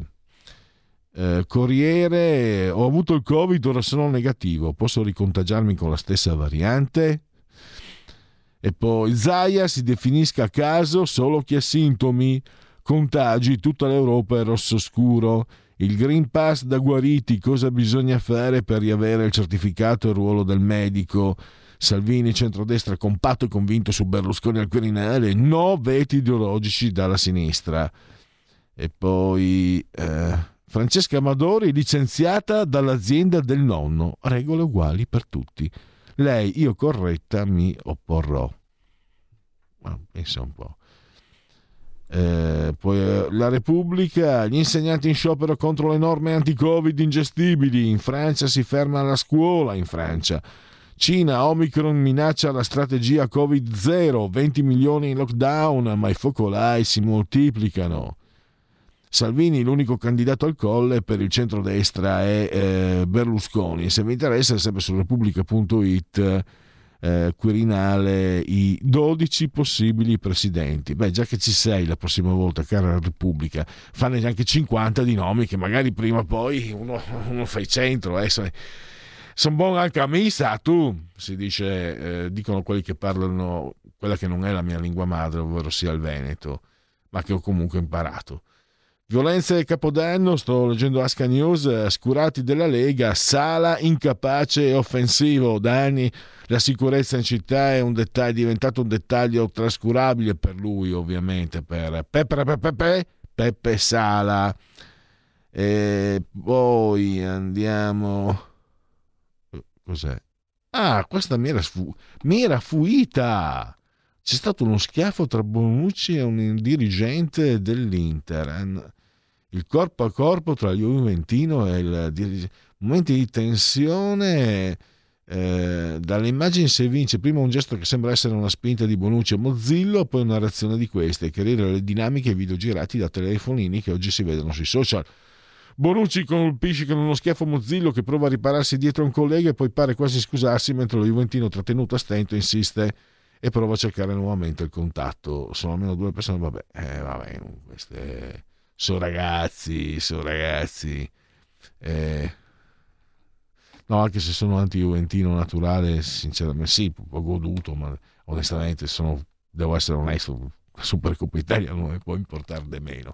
Era una partita che non ci voleva perché abbiamo giocato 90 minu- 120 minuti e, e, domenica abbiamo quella bestiaccia di, de, dell'Atalanta con, con Pier Piero, Pier Gasp, uh, Gasperini. Spingiamo l'Inter che vuole vendicarsi perché lo, lo hanno esonerato tanti, tanti anni fa dall'Inter è una partita veramente che non volevo, non avrei mai voluto perché la giochi contro la Juve, quindi se perdi ti brucia. Perché se perde, averla persa avrebbe bruciato, averla vinta non, non dà nessun. Vabbè, pazienza. Eh, chiedere al Mattarella bis sarebbe come andare dal notaio a certificare che siamo un paese cadavere, lo dice Cacciari, eh? ha detto lui. Draghi, meglio che resti a guidare il governo. Marta Cartabia sarebbe un'ottima soluzione per il colle. Dixit, Dixit l'ex eroe dei Novax, perché è andato a farsi vaccinare per la terza volta, Massimo Cacciari. Poi ancora uh, Ogni giorno un Novax si alza e rompe il cazzo, scrive Dagospia. A Bologna un vicequestore non immunizzato si è presentato all'hub vaccinale come un avvocato e ha chiamato la polizia. Il funzionario ha lasciato che il suo difensore tempestasse di domande sanitarie sulla validità del vaccino, sulla composizione e sulle conseguenze e non contento delle risposte ha chiamato 112. Alla fine il funzionario è stato sospeso. La Juve perde la Coppa, Bonucci la testa, muscoli, selfie e moleste, ne abbiamo parlato ieri eh, proprio in, qui in radio delle violenze di Capodanno, ricordate che prima da Scurati della Lega le mancanze di Peppe Peppe Sala e poi manca un po' insomma questi sono i frutti avvelenati delle politiche di sinistra, Cabobo vi ricordate Pisa Pipa come lo chiamava, eh, come lo chiamava Grillo? Quando successe il fatto di Cabobo sabato mattina alle 6 e Pisa Pipa se l'ha preso con i cittadini perché non intervennero. Cioè a Milano alle 6. È l'unico, forse l'unico uno dei pochi momenti sabato mattina alle 6 in cui a Milano c'è meno traffico, meno gente. Chissà come mai, forse anche i milanesi. Al sabato, eh? Al sabato, dormono fino alle 7 e mezza. Solo gli altri giorni si alzano alle 5 eh, sono fatti così, ha fatto il Duomo, ha fatto il Milan, ha fatto l'Inter, e ha fatto tante di quelle cose, e ci sarà un perché, no? partirà da qualcosa questo, questo fare, fare, fare, va detto anche fare bene perché il Duomo, tutte le volte che gli passo davanti lo abbraccio come se fosse una creatura viva, perché per me eh, il Duomo ha questo tipo di, suscita questo tipo di reazioni. E, vediamo, ah ci sono messaggi. Eh, ha giocato pure l'Atalanta ieri, non, non cagarti addosso. Vabbè, ha giocato contro il mio, il mio, Venezia, che insomma, dai, hanno scherzato. Non ho neanche visto le formazioni che abbia messo la primavera l'Atalanta. Eh, no, io, io me le ricordo tutte le partite degli ultimi anni con l'Atalanta, che l'anno scorso abbiamo vinto, era proprio questo periodo. Mamma che fatica, ma che fatica! Con cos'era? Con, con un tiro poi di, di, di, di Skriniar se non sbaglio ma che fatica eh, eh ma è bello è uno eh, prova passione per il calcio per le emozioni e eh, per un'estetica che è intrinseca nell'emozione no? potremmo anche chiamarla bellezza altrimenti eh, altrimenti tutta la vita è sempre meglio il tennis o la box come sport eh, il virus lo diffondono i vaccinati questo è la prima pagina della verità che eh, mi è stata postata via WhatsApp da qualche ascoltatore o ascoltatrice. Segui la Lega assolutamente, partiamo, seguiamola. Segui la Lega è una trasmissione realizzata in convenzione con La Lega per Salvini Premier. Allora, legaonline.it, scritto legaonline.it, potete iscrivervi da questo sito versando 10 euro anche tramite PayPal senza che vi sia la necessità che siate iscritti a PayPal, poi il codice fiscale, i dati e quindi vi verrà recapitato alla maggiore per via postale la tessera Lega Salvini Premier.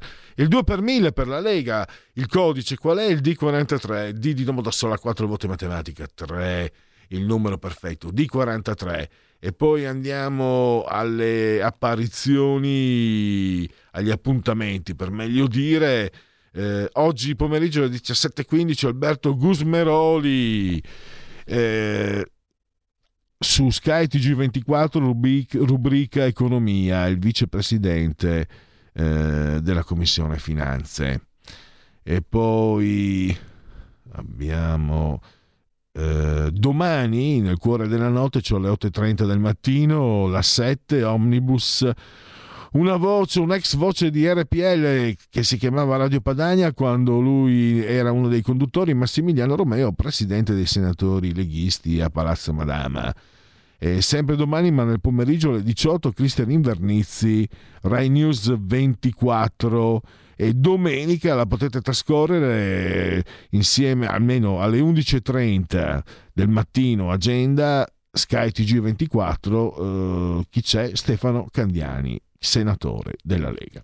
E direi che con Segui la Lega sa Sofì Segui la Lega è una trasmissione realizzata in convenzione con La Lega per Salvini Premier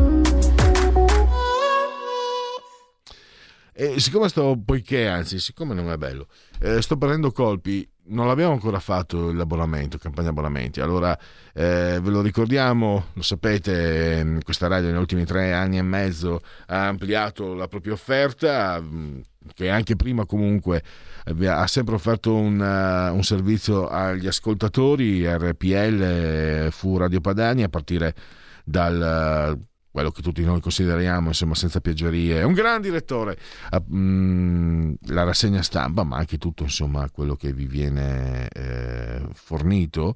E se, se ci tenete no, ehm, ad avere questo servizio, oh, se ci ascoltate vuol dire che questo servizio, lasciate stare me, mettete via per Luigi Parliamo di RPL nel suo complesso, a partire dal, uh, dalla rassegna stampa se ci tenete, ah, se, se, ascoltate RPL vuol dire che il servizio vi è gradito. Se eh, ci tenete a continuare ad averlo, a fornirvene, eh, beh, bisogna che la radio venga sostenuta in qualche maniera perché eh, i tempi sono difficili per tutti. E quindi abbiamo aperto la campagna uh, abbonamenti, è stata aperta la campagna abbonamenti. Però, ripeto, RPL di, di nascita è meneghina e quindi mh, per una sorta proprio di, di, di, di eh, composizione mentale, qui la campagna abbonamenti parte offrendovi un prodotto. Quindi non, non chiediamo l'elemosina, non viene chiesta l'elemosina, vi offre il prodotto. Il prodotto siete voi. Quindi se vi abbonate con la modalità, dovete andare allora eh, fatti sentire, aspetta perché c'è il claim da riprendere, fatti sentire, abbonarsi a RPL Radio è economico e democratico. mm, è, facile, anche basta andare sul sito radiorpl.it, eh, il banner blu, sostienici e quindi abbonati. E per abbonarsi eh, lì molto- da lì è molto semplice, vi ricordo le modalità, speaker corner, 16 euro mensili, 100 secondi della vostra opinione, 8 euro la- la vostra- il vostro nome nel grande libro di RPL, quindi diventate editori, ospite 24 euro, sarete intervistati dal vostro conduttore preferito, livello conduttore 32 euro, il eh, microfono dalla parte del manico, eh, potrete intervistare insieme al vostro interv- in- conduttore preferito e infine creator eh, preparerete un'intera trasmissione insieme al vostro mm, conduttore preferito. 40 euro livello creator. E con questo passaggio è chiuso e passiamo, passiamo al abbiamo un minuto se non sbaglio. Vediamo se ce la faccio eh, vigesimo terzo giorno di nevoso, mese del calendario repubblicano, per i gregoriani mancano 352 giorni alla fine, per tutti è un giovedì Zoibe 13 di gennaio anno domini 2022 o 2022. Emile Zola pubblica il suo Jacuzzi nel 1898, nel 1930 viene pubblicata la prima striscia di Topolino. Sophie Tucker, Some This Day, è una cantante di origini ucraine, ma mm, questo è un brano jazz molto citato nella nausea di Sartre. Chi l'ha letto sa di cosa parlo, se non l'avete letto pazienza. Sono stata ricca e sono stata povera, ha detto Sophie Tucker, Eh, ricca è meglio.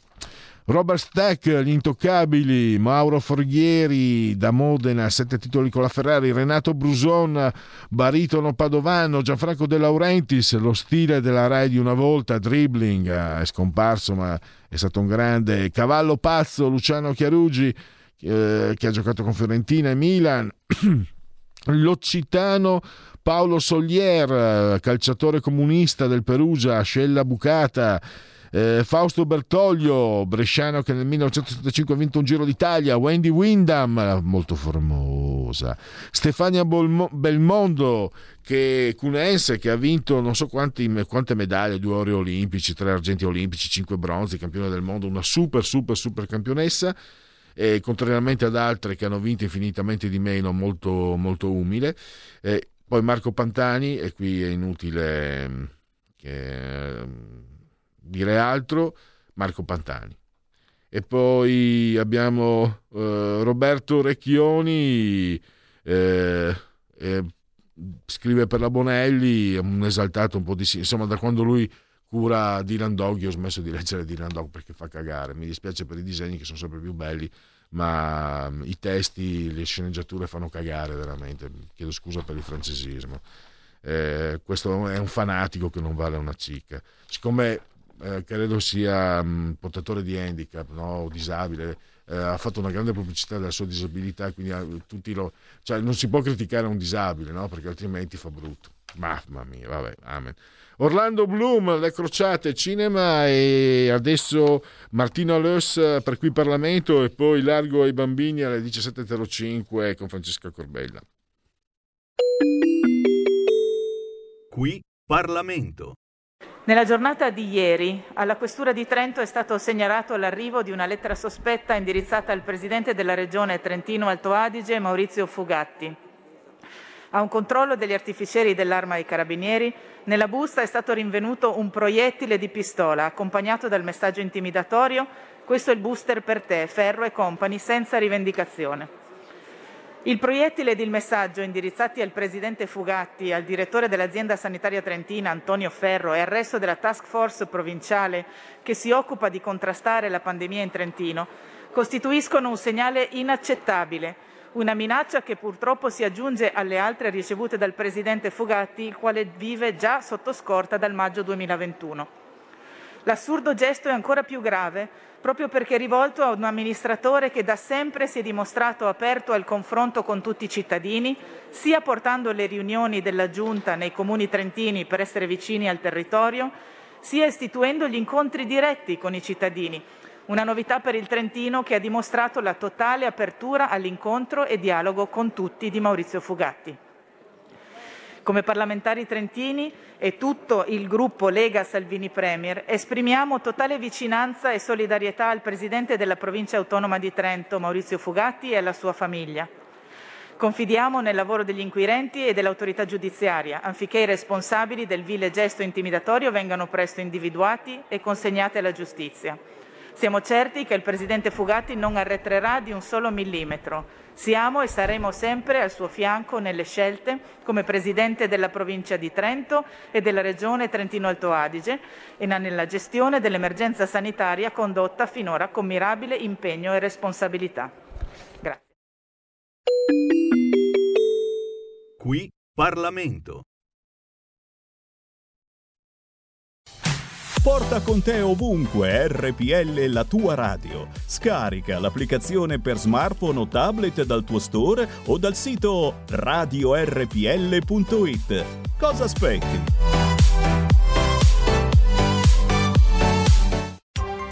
Coming Soon Radio, quotidiano di informazione cinematografica. L'intero mondo sta per dimenticare che Peter Parker è Spider-Man. Un crescendo di azione ed emozioni Che succede? Non riesco a fermarli! nel film più grande dell'anno. Come fai a dire a qualcuno che sei Spider-Man? Spider-Man No Way Home ti aspetta ancora al cinema.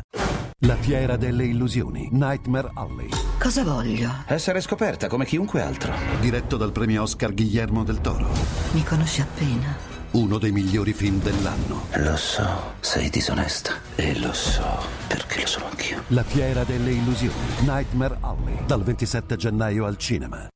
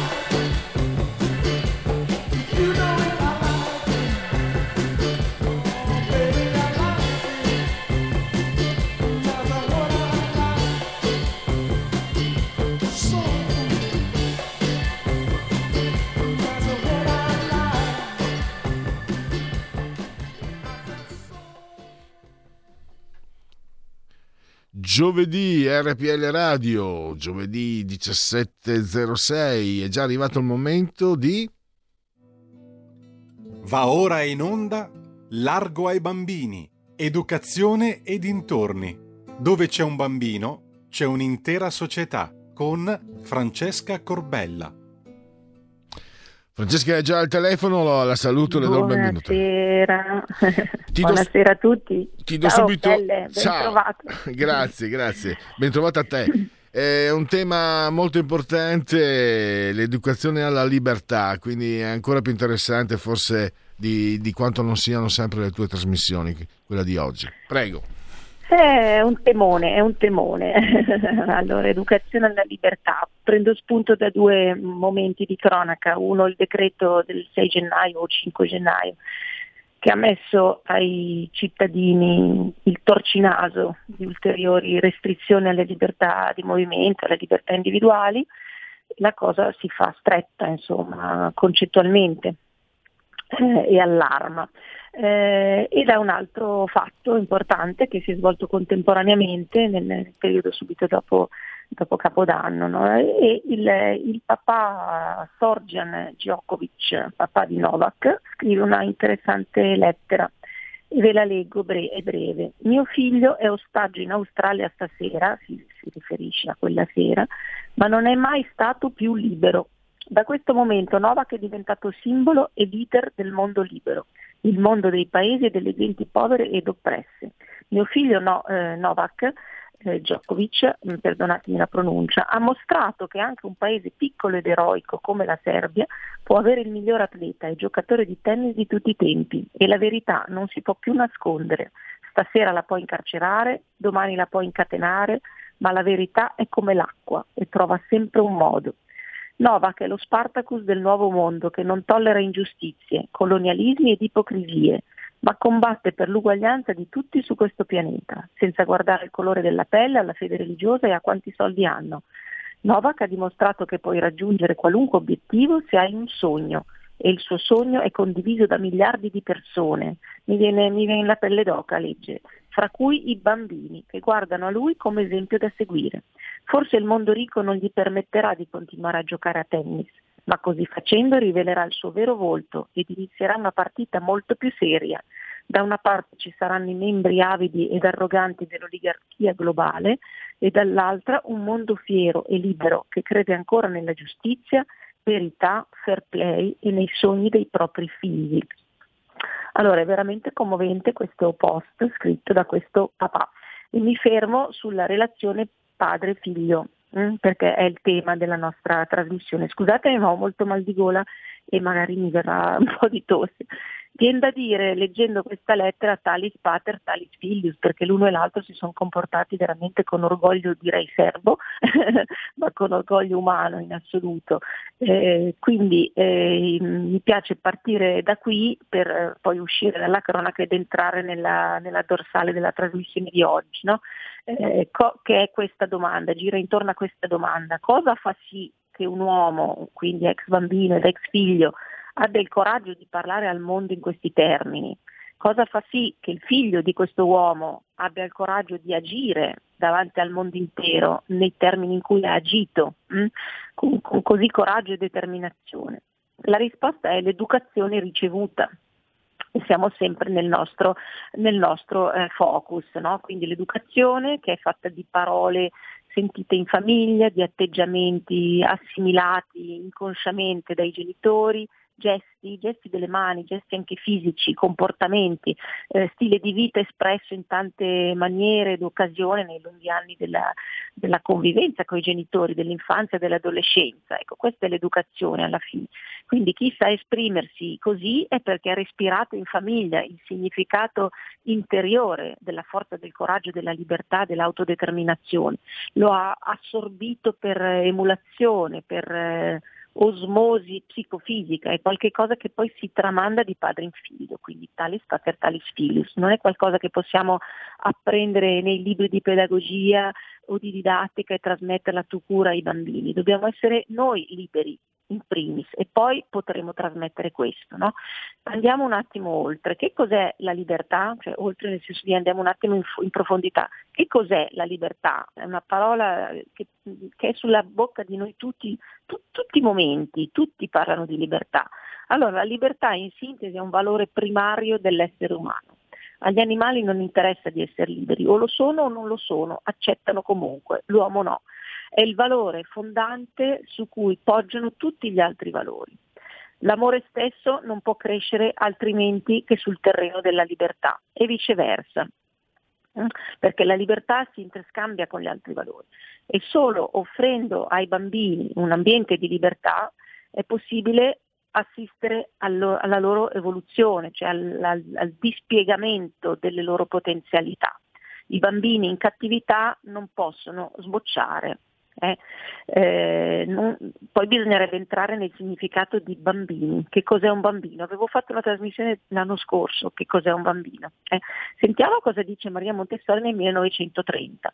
Il grande aiuto che possiamo offrire ai bambini è di stare al loro fianco mentre si sviluppano a modo loro. Eh, tra l'altro Maria Montessori dice questo nel 1930, eh, se pensate che è morta nel 1952, pensate a quante eh, espressioni di mancata libertà ha dovuto assistere negli anni a seguire questa dichiarazione. Libertà non significa anarchia o abbandono a se stessi, ed è, su questo è abbastanza ovvio, ma è meglio ribadirlo. Eh, lasciar fare al bambino ciò che vuole ehm, ha, mh, mm, è impossibile, è come tradire il, il senso di libertà che è connaturato in lui se egli non ha ancora sviluppato la volontà. Quindi per poter conquistare la libertà occorre essere preparati, noi che la vogliamo impartire, ma anche prepararsi chi la riceve la libertà deve sapere che cos'è, di cosa si tratta, quindi ci vuole un ambiente adeguato, ci vogliono adulti che sappiano accompagnare il bambino senza eh, la sopraffazione dell'educazione, senza imporre, senza prevaricarlo. Eh, ci vuole un bambino eh, che abbia la possibilità cioè noi adulti dobbiamo dare al bambino la possibilità di esercitarsi nella ginnastica della volontà, per poter capire che cos'è la libertà e utilizzarla. Ecco, ehm, sempre Maria Montessori dice che la libertà si può sintetizzare nel concetto di io sono libero, ovvero non faccio ciò che voglio, bensì voglio ciò che faccio. È fantastica. Mm? Eh, Djokovic, voglio ciò che faccio. La libera scelta è la più alta espressione dell'amore verso ciò che piace, verso ciò che si vuole fare. Eh, quindi ciò che si è in grado di capire, di accettare, in, in, base anche ai nostri limiti e di rendere produttivo per noi stessi e per gli altri. Anche questa è bella come definizione di libera scelta. Eh, quindi solo la persona che conosce ciò di cui ha bisogno, che conosce le proprie istanze profonde, il suo core business, usiamo una pessima espressione, eh, ciò che ha bisogno per crescere nella sua vita, sia spirituale che materiale, può in verità scegliere liberamente se uno non conosce se stesso non può neanche scegliere. Il bambino che non sa ancora obbedire, che non sa ancora riconoscere una guida interiore dentro se stesso, non sarà mai il futuro uomo libero che si mette sulla strada ardua della ricerca della libertà, della perfezione, della crescita. Capite com'è importante? Cioè, quando un uomo non è stato un bambino libero, non può diventare libero. Mm. Quindi è importantissimo questo concetto quando educhiamo i nostri figli. Eh, sempre Maria Montessori diceva, l'uomo nasce quando la sua anima sente la propria completezza. A quel punto si orienta e sceglie. È inutile farlo prima. Ecco, quindi eh, questo viene dopo un lungo lavoro eh, e dopo anche una costante disciplina. E qui entriamo in un concetto interessante, demodé diciamo, bisogna rispolverarlo. Questa parola eh, nel recente passato è stata accantonata, è stata presa ehm, in idiosincrasie mal interpretata come lo sono state tante parole eh, dal, dal, dalla cultura relativista e iconoclasta degli anni 70. No? C'è stata proprio una vera e propria iconoclastia eh, verbale non si potevano più dire certe cose. Eh, disciplina invece è una bella parola perché viene dalla stessa radice di discepolo. In entrambe queste parole si sottende quindi un processo di apprendimento. La disciplina quindi è la disponibilità ad imparare, qualcosa che non viene imposto da fuori, bensì qualcosa che arriva da dentro. La differenza è grande, la disciplina imposta da fuori, la disciplina che arriva da, da noi stessi. Quindi quando essa viene impartita da qualcun altro con autorità non potrà mai arrivare a dei risultati profondi, importanti, non, perché non si può adattare all'oggetto o all'individuo, all'oggetto della, della disciplina. Quindi la, sortirà un apprendimento a macchinetta, un apprendimento da soldatini, superficiale, coatto. Eh, tutte le vere discipline sono autodiscipline. Eh, e le, le, autodiscipline non sono mai contro la libertà, anzi il contrario, è, la, è la, proprio la disciplina che è la scala verso la libertà. Solo le persone disciplinate diventano libere, ma la loro disciplina non è mai obbedienza cieca agli altri, bensì è un'obbedienza al proprio maestro interiore che dice cosa è giusto e cosa no per noi stessi, differente da qualcun altro sempre il concetto che, mh, mm, attenzione, mh, mm, perché potrebbe esserci qualche, qualcuno che mi oppugna, allora si crea l'anarchia. Non è così perché la disciplina va anche nel solco delle regole comuni. Eh. Ehm, diciamo anche che chi è libero, questo è un altro importantissimo elemento, chi è veramente libero, chi è cresciuto con questi concetti, eh, per la libertà è pronto a rischiare ogni cosa chi, e, e, soprattutto questo tipo di libertà è irreversibile, chi la prova, chi la conosce non può tornare indietro. Eh, chi è disciplinato è padrone di se stesso, non è un individuo che si è reso mh, immobile, eh, trasparente in modo artificiale. Questo qui sarebbe un individuo annientato, non è disciplinato, non è un uomo questo. Mm. Ecco, ehm, Maria Montessori sempre sostiene che se la disciplina è fondata sulla libertà è necessariamente attiva. Libertà e disciplina sono due facce della stessa medaglia, perché la libertà porta alla disciplina e la disciplina è sostanza della libertà.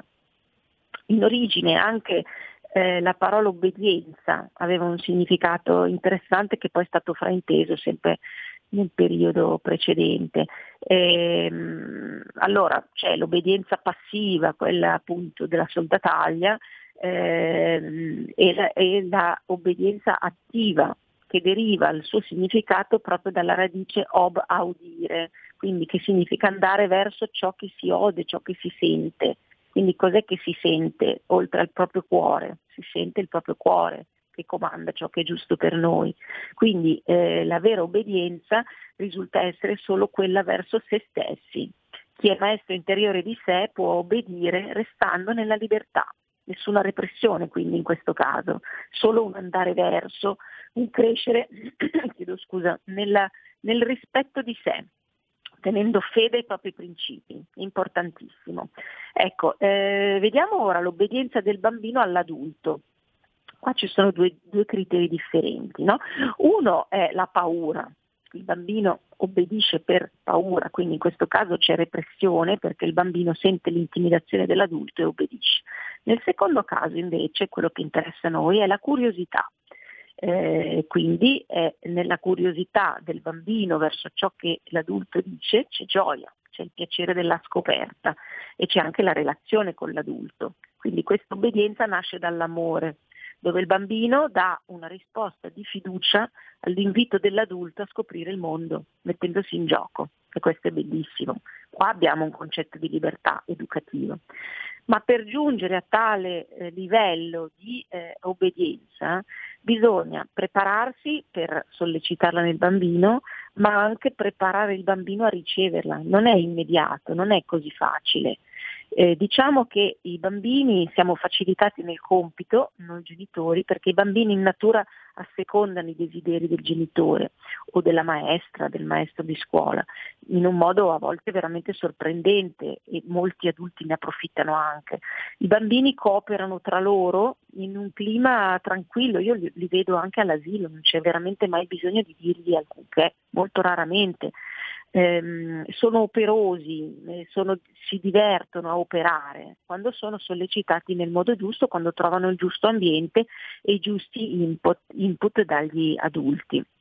Quindi eh, questo tipo di cooperazione naturale, che è molto umana perché l'uomo è un animale sociale, come si sempre si dice, è la conseguenza di una organizzazione intorno al bambino libera, con delle attività libere.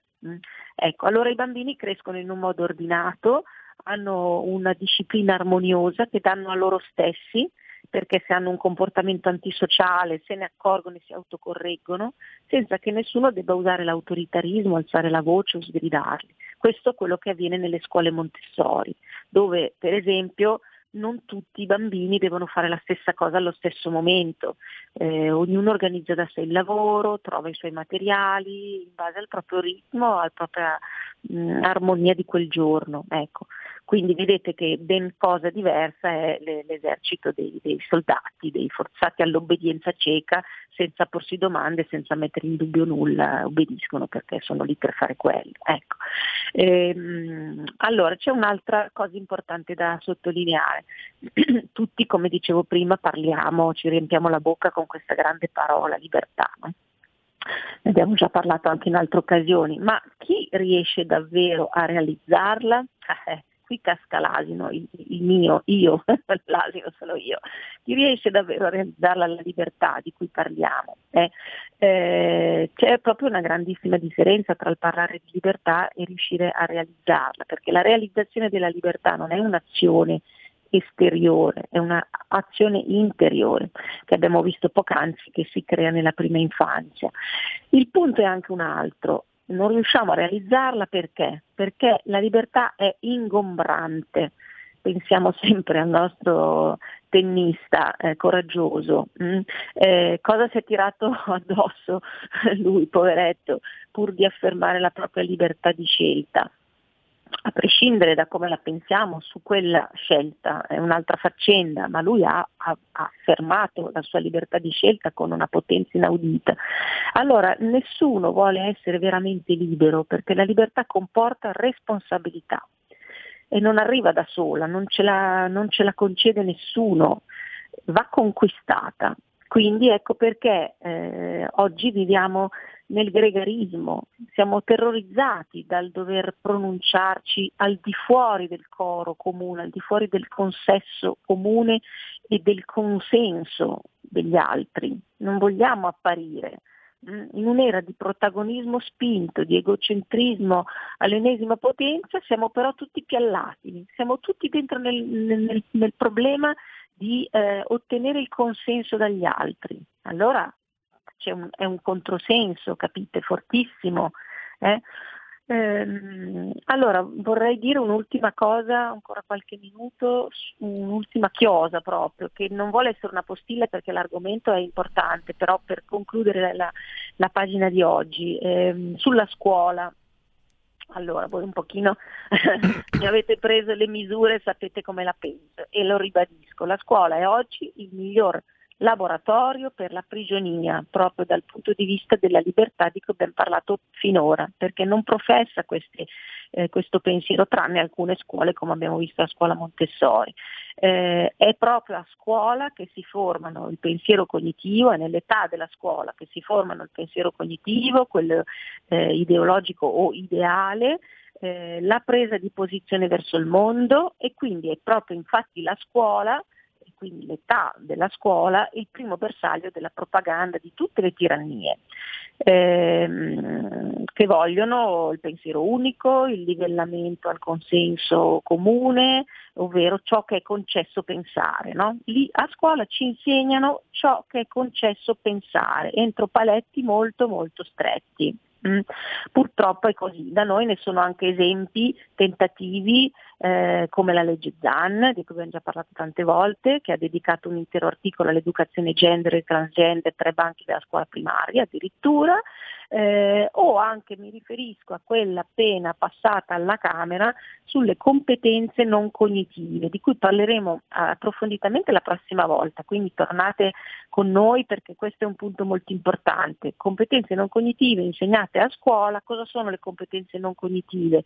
Eh, allora, questa proposta di legge passata alla Camera che poi dovrà passare al Senato prevede un insegnamento a scuola già dal 2023 di queste competenze che sono il gestire le emozioni, l'empatia, la gestione dello stress, la comunicazione efficace, il pensiero critico, eh, la capacità di risolvere i problemi, di prendere decisioni. Tutte cose meravigliose di cui i ragazzi forse sono anche carenti, ma che a mio modestissimo parere, ne parleremo però la prossima volta e magari voglio sentire anche il vostro parere, eh, per Luigi apriamo le linee la prossima volta, eh, a mio modesto parere appartengono alla famiglia e non allo Stato etico. Per cui ecco, questa legge appena passata, proprio credo ieri o oggi addirittura, ecco, ehm, quindi il clima di eh, libertà o la libertà nella scuola va costruito in un'altra maniera, completamente diversa da questa, ehm, richiede un grosso lavoro da parte dell'insegnante che deve essere prima di tutto, deve fare un lavoro su di sé e poi sugli studenti, proprio per, per tradurre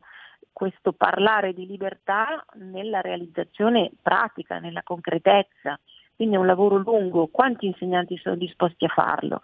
Eh, quanti insegnanti hanno competenza per farlo? Ma se l'insegnante poi, soprattutto come nella nostra scuola statale, arriva da 50 anni di condizionamento culturale, di faziosità, di, di storiografia ufficiale eh, senza alcun eh, spirito critico, appunto di, di, di, acriticità, di sradicamento culturale, eccetera, eh, mi chiedo e vi chiedo, secondo voi da che parte spingerà il proprio insegnamento?